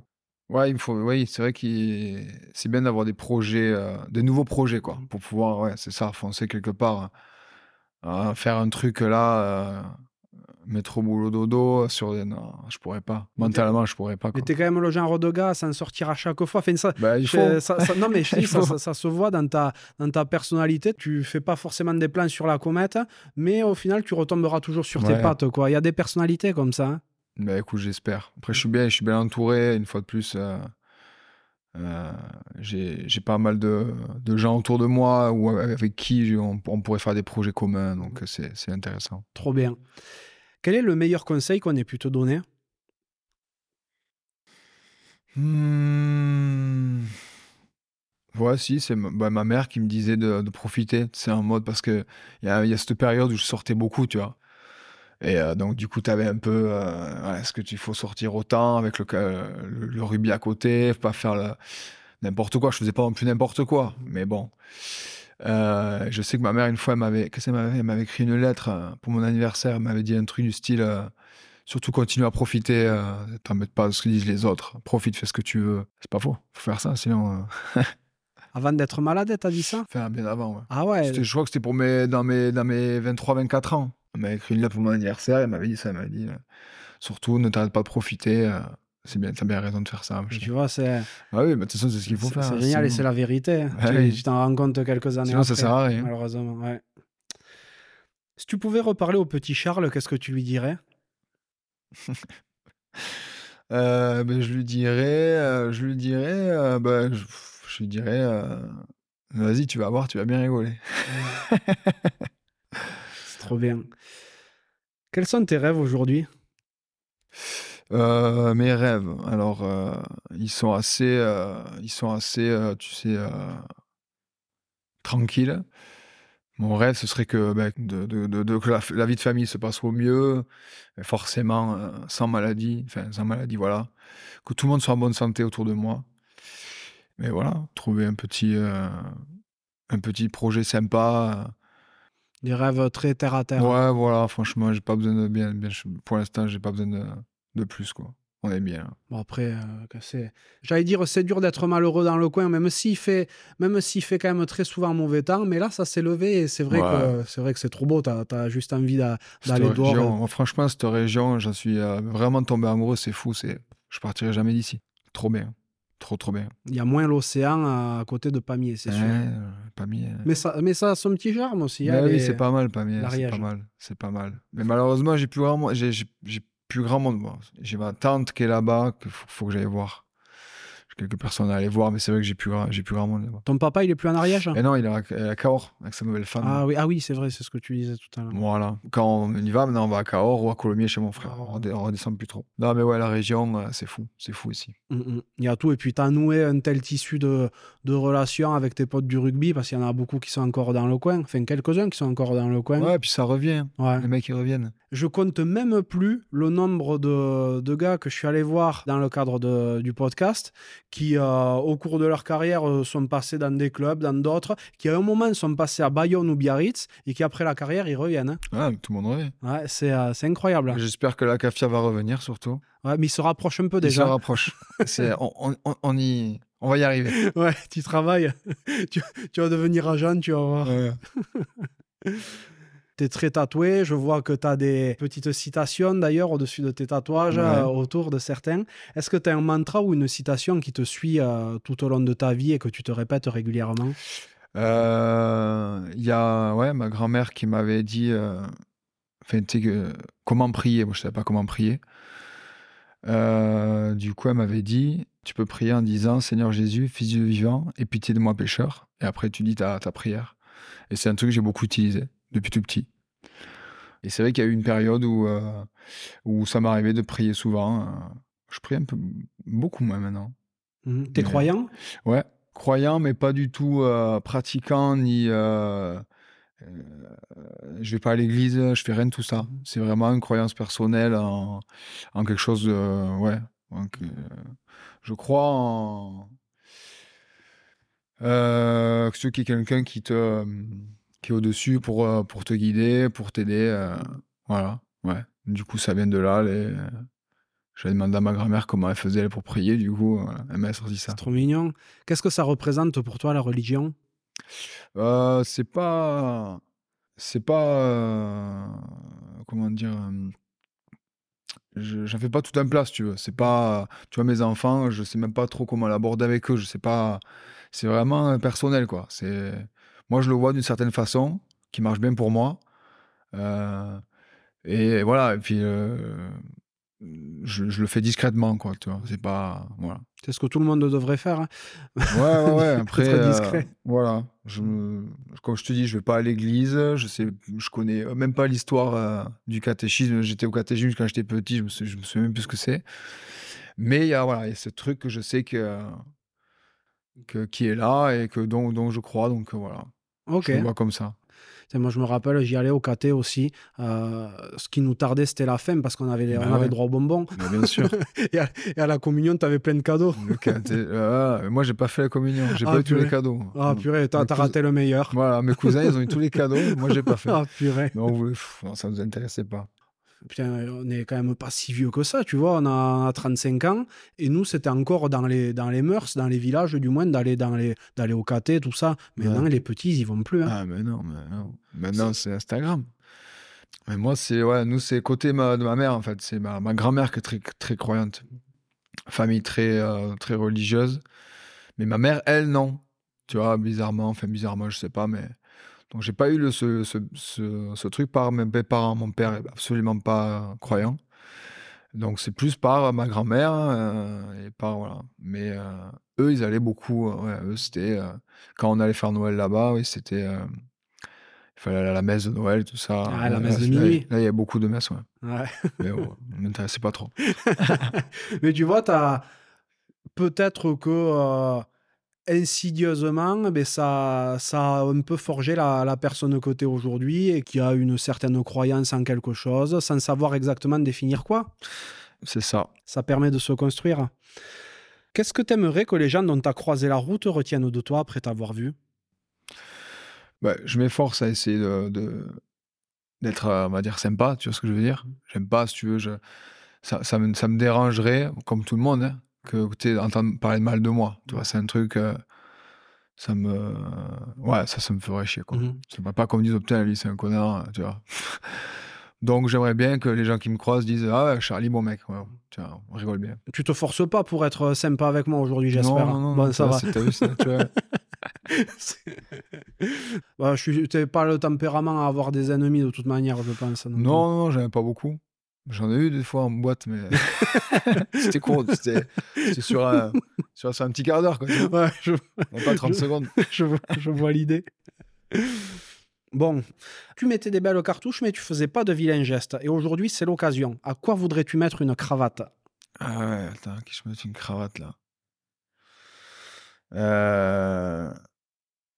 Putain, attends, j'en sais rien. un truc, Ça peut être un truc qui t'agace. euh, Il y, a, il y a vraiment, euh, vraiment une infinité de possibilités. hein. Ouais, ouais, je, je, je comprends bien ce que tu veux dire, mais je, je, je, je me prends pas beaucoup la tête euh, avec les choses qui m'a- qui m'agacent. Enfin, tu sais ce que je veux dire? Je suis plus passif. Franchement, ouais, je, je, je, ouais, je peux pas trop te répondre. Je suis plus comme ça. euh, euh, quelque chose que, qui m'intéresse pas ou que je trouve le truc, euh, je, le- je le zappe, quoi. Je vais pas me révolter sur un truc. Ouais. je suis plus à me dire, ah bah, bah, écoute, ils font comme ils veulent. Mais là, comme ça, non, je, malheureusement, j'ai pas trop de cravate à mettre. C'est bien, ça veut dire que tu es en, en paix avec tout et avec tout le monde aussi. C'est cool. bien sûr. C'est bien. Non, ouais, ouais, ouais, franchement. euh, Ouais. Eh ben, écoute, il n'y a, y a- y a pas de problème et tu sais que tu es quasiment un des premiers, donc tu as presque l'exclusivité à ne, à ne pas mettre de, de cravate directement. Donc, euh, Ja- ja- ça- jamais de ça, cravate. ça fait aussi ton unicité. C'est parfait. Qu'est-ce que tu aimerais que j'invite sur un prochain podcast? Ah, ça, c'est intéressant. Euh, la Cafia? Raphaël? Ou Ouais. Pierre-Gilles Euh, la Raphaël. Ouais. Ouais. Raphaël. Ou euh, qui c'est que tu pourrais inviter? Bah, De toute façon, euh, tu l'as- Titoun, tu l'as fait? Il y a Lesgourg. Non, non, non, Ah ouais. je ne l'ai pas encore vu. Benoît Guyot? Ah ben, serait, Guillon. ce serait cool. En plus, il a, Intéressant, ouais, il a aussi un sacré, un sacré parcours après rugby. Ouais, mais lui, et lui c'est quelqu'un de, de génial. C'est vraiment, euh, il est très, très intéressé, très cultivé, Benoît. Il est... Donc là, tu as, un trop bon, là. Ouais, alors, euh, Raphaël Lacafia, euh, vous, êtes, euh, vous êtes proche depuis les années euh, Biarritz, Ouais. j'imagine. Bah, en fait, on était proches euh, au- en équipe de France, Ah ben c'est vrai, oui. euh, jeunes. Et après, quand il, quand il est arrivé à, à Biarritz, euh, on était tout le temps ensemble. Mhm. Tout le temps ensemble. Sacrée longévité. Je suis, euh, je suis curieux d'aller à sa rencontre, carrément. Euh, Yann Lesgourg, euh, ben, pareil, hein, les années Biarrotte, bien qu'il soit un peu plus jeune que toi, il est Ouais, 91, je crois. Ouais, on est très proches aussi à Titoun, mais beaucoup moins dans le sens qu'on on se. on, est, on fait partie du même groupe de potes. Mhm. Après, euh, par exemple, bon, on part pas ensemble en vacances, tu vois ce que je veux dire, mais, mais c'est, c'est proche aussi quand même. Et je te, enfin, je te cite tout simplement les mecs du groupe qu'on a. T'as, ben, t'as Tanguy Molcar aussi, t'as Teddy Thomas, des mecs comme ça. Russe aussi. Tu peux, tu peux, Russe, il est intéressant aussi. C'est des, euh, des personnalités qui sont relativement peu communes, je trouve, parce que euh, là, tu parles de Teddy Thomas aussi. Ben, il a été très médiatisé par rapport à d'autres et euh, j'ai cru comprendre qu'il avait mal vécu certaines, certaines choses, certaines critiques par la, la nonchalance qu'il peut dégager, tu vois. Donc ouais, c'est vraiment des personnalités que je suis curieux d'aller voir. Benoît Guyot, c'est pareil. J'ai souvenir que ben, à l'époque à Biarritz, euh, c'était un, un, excellent joueur. Après, il est parti à La Rochelle, ça s'est pas super bien fini, je crois. Euh, puis maintenant, il a une carrière, une carrière après rugby qui semble assez exemplaire. Donc, ouais, très, ah, très curieux d'aller le voir aussi. Ouais, t'en as quelques-uns. Ah, c'est top. Et tout ce. Bertrand Guéry aussi. Bertrand Guéry. Il y en a plein, en fait. Bah oui. Il y en a plein. Bertrand, il est rigolo aussi. Ouais, tu vois. Tu peux rigoler là aussi. Est-ce qu'il sait jouer euh, le générique de Jurassic Park ou pas? Ouais, J'espère. J'espère qu'il va te le mettre. Bon, on a abordé pas mal de sujets tous les deux, tant sur le rugby que sur les à côté. Est-ce qu'il euh, y a un sujet euh, important ou une question que tu aurais aimé que je te pose et que j'ai oublié d'aborder avec toi? Euh... Non. Non? Pas forcément, non, non. Comme je te disais, je me, je, je, me suis pas trop fait d'idées de ta façon de. Enfin, comment ça allait se passer. Je m'attendais à pas grand chose. Je m'attendais pas à un truc de particulier. Et, euh, et d'ailleurs, c'était super. Ah, bah, c'est cool. C'est marrant de, de reparler de sa vie, tout ça, c'est marrant, c'est mhm. vrai. oui, c'est sûr. J'ai cru que tu allais me dire comme Dewey dans Malcolm, tu sais. Je m'attendais à rien, mais je suis quand même déçu. non, non, t'inquiète pas déçu. Non, c'est cool. Merci beaucoup de m'avoir reçu. Avec plaisir. Dans ton petit, euh, ton petit, dans ton grand cocon. Ouais, on est bien. On prend une petite bière après, puis voilà. Ben avec, euh, avec plaisir. Et euh, ben, je vais te souhaiter énormément de réussite, de t'éclater, de trouver ta voie j'ai bien compris que même quand tu l'auras trouvé, ce ne sera pas la voie que tu suivras toute ta vie. Mais c'est bien aussi, il en faut des, des, personnages comme ça. Je trouve ça cool. En tout cas, je te souhaite de te régaler, de continuer à être le, papa poule que tu sembles être. Mm. Et beaucoup, beaucoup de, de bonheur et de réussite. Merci beaucoup. C'est super sympa. À très bientôt. Ciao. Ciao, Charles. Merci d'être encore là et d'avoir écouté cet épisode jusqu'au bout. J'espère vraiment qu'il vous a plu. Si tel est le cas et que vous souhaitez soutenir un podcast totalement indépendant, n'hésitez pas à rejoindre le club La Cravate en adhérant via le lien que vous trouverez en description de l'épisode. Et comme d'hab, n'oubliez pas d'aller noter le podcast 5 sur 5 sur Apple Podcast, Spotify ou la plateforme où vous l'écoutez et à le partager autour de vous. Si vous me cherchez, vous trouverez facilement La Cravate sur Instagram et sur LinkedIn. A très bientôt pour un nouvel épisode de La Cravate.